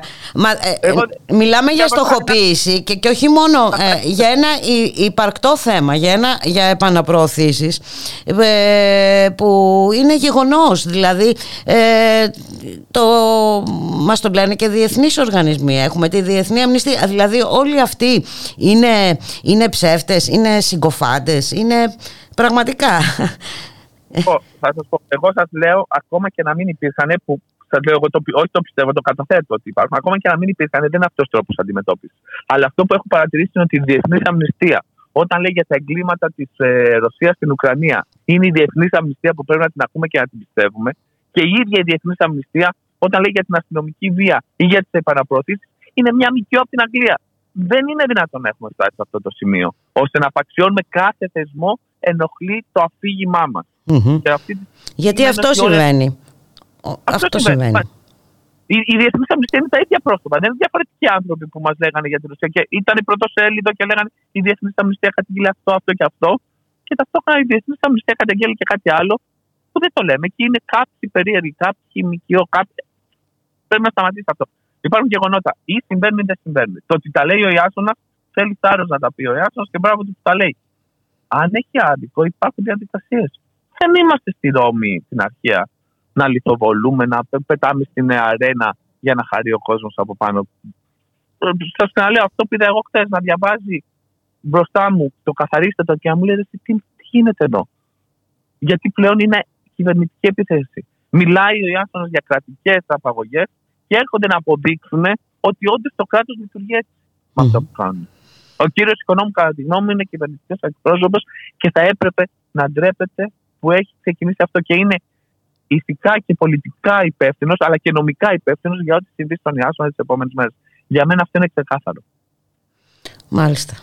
Ε, Και βέβαια να μιλήσουμε και για το ρόλο έτσι, των συναδέλφων μου εντός εισαγωγικών. Ε, για- πώς συμβάλλουν ε, με τον τρόπο τους σε αυτή την, σε αυτή την καλλιέργεια αυτού του κλίματος, του, του δυστοπικού, του τρομακτικού ε, και επικίνδυνου φυσικά. Δυστυχώς είμαστε σε ένα πολύ σημαντικό μονοπάτι και όλοι διαλέγουμε τη θέση μας στην ιστορία που λέει η σωστή πλευρά της ιστορίας. Ο καθένας πιστεύει ότι είναι στη σωστή πλευρά της ιστορίας. Δυστυχώς οι δημοσιογράφοι αυτή τη στιγμή δεν φαίνεται να είναι. Δεν φαίνεται. Γιατί και η, κα- και- και η θέση μας σαν 108 θέσεις στο. α- α- αμφισβητείται, είναι από κάποια νοικιό και αυτή. Δεν φαίνεται, λέω λοιπόν εγώ, να είναι στη σωστή πλευρά. Ε, θεωρώ ότι όταν ε, φύγουμε από τη ζωή, όταν φύγουν αυτοί οι δημοσιογράφοι από τη ζωή, θα συζητάμε πάλι για τις αμύθιτε περιουσίες τους και πώς τις έκαναν. Και τα λοιπά και τα λοιπά όπως γίνεται. Δηλαδή τα βλέπουμε αυτά που συμβαίνουν, καταλαβαίνουμε πώς, πώς γίνονται κάποια πράγματα. Αλλά από αυτό να βγάζουν κάποια χρήματα εις βάρος της αλήθειας μέχρι να στοχοποιούμε ένα μικρό παιδί, εγώ πραγματικά αυτό με έχει, με έχει βγάλει από τα ρούχα μου. Ένα Ναι, παιδί. πραγματικά, δε, εντάξει, είναι ε, όντως Και ο ε, πιο- και ο πιο αδιανόητο. αντίθετος, θεωρώ και ο πιο αντίθετος δημοσιογράφος θα έπρεπε να βγει και να πει: Όπα, παιδιά, όπα, καθαρίστε τον. Όχι, stop. Ναι, διαφωνούμε, ναι, λες ψέματα. Ναι, τη στιγμή στην Ελλάδα πάμε να δούμε. Καθαρίστε τον, όχι. Και όμως δεν έχουν βγει να τη πούνε. Μάλιστα. Είμαστε στις 24 ώρες. Περιμένουμε να βγει κάποιος να πει: Όπα, κάπου λόγος μίσους. Πράγματι. Για να δούμε. Για να δούμε. Και Ο- ό,τι θα πω μπο- και κάτι για να κλείσω. Ναι. Το πρόβλημα είναι ότι το συζητάμε συχνά. Έχουμε θύματα, χιλιάδες θύματα, ανώνυμους ανθρώπους και τώρα επικεντρωνόμαστε στον Ιάσονα και είναι φυσιολογικό και ξεχνάμε αυτό για το οποίο μαζευτήκαμε χθες και αυτό για το οποίο θα μαζευτούν σήμερα στις 6 ώρα. Εγώ έχω γυρίσει στη Σάμο για τα εγκλήματα που γίνονται καθημερινά. Δεν είμαστε το κέντρο του κόσμου εμείς, οι επιθέσεις που δεχόμαστε εμείς. Το κέντρο αυτή τη στιγμή είναι αυτοί οι άνθρωποι και αυτά που συμβαίνουν. Μην ξεχνάμε λοιπόν. Εννοείται Μα όλοι με πρέπει όλα να αυτά αυτό θέλουν να ξεχάσουμε κύριε Χούλη, αυτό ακριβώς. Έτσι, αυτά τα, τα καθημερινά εγκλήματα κατά των ε, ανυπεράσπιστων αυτών ε, ανθρώπων.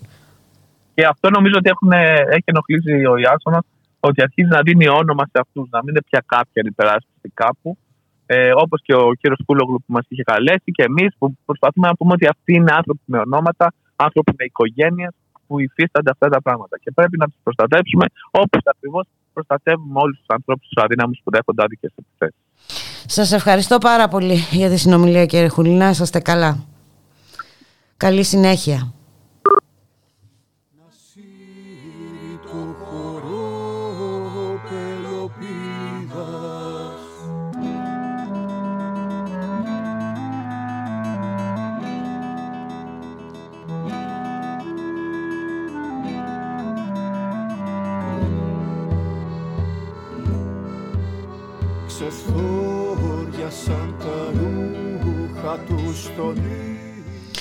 Και φτάσαμε στο τέλος. Να σας ευχηθούμε να είστε όλες και όλοι καλά. Καλώς εχόντων των πραγμάτων. Εμείς θα τα ξαναπούμε αύριο στη μία το μεσημέρι. Μείνετε συντονισμένοι. Ακολουθεί το βέτο με τον Δημήτρη Λιάπη και τον Θοδωρή Βαρβαρέσο ο, Δρόσο. Και στις 5 η εκπομπή Μεταβάσεις με τον Κώστα Ράπτη. Γεια χαρά. τράβηξαν για τα αστέρια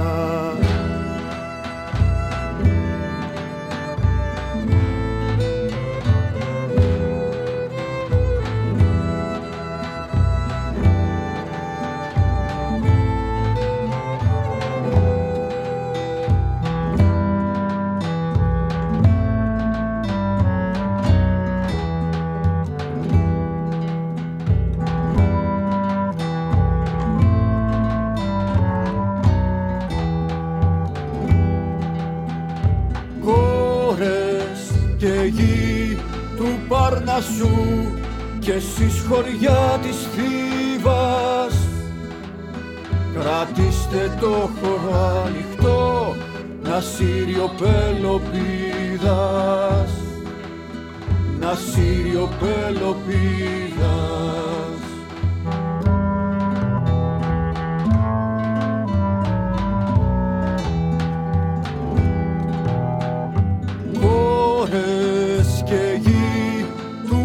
Παρνασσού και εσείς χωριά της Θήβας. Κρατήστε το χώρο ανοιχτό να Σύριο Πελοπίδας. Να Σύριο Πελοπίδας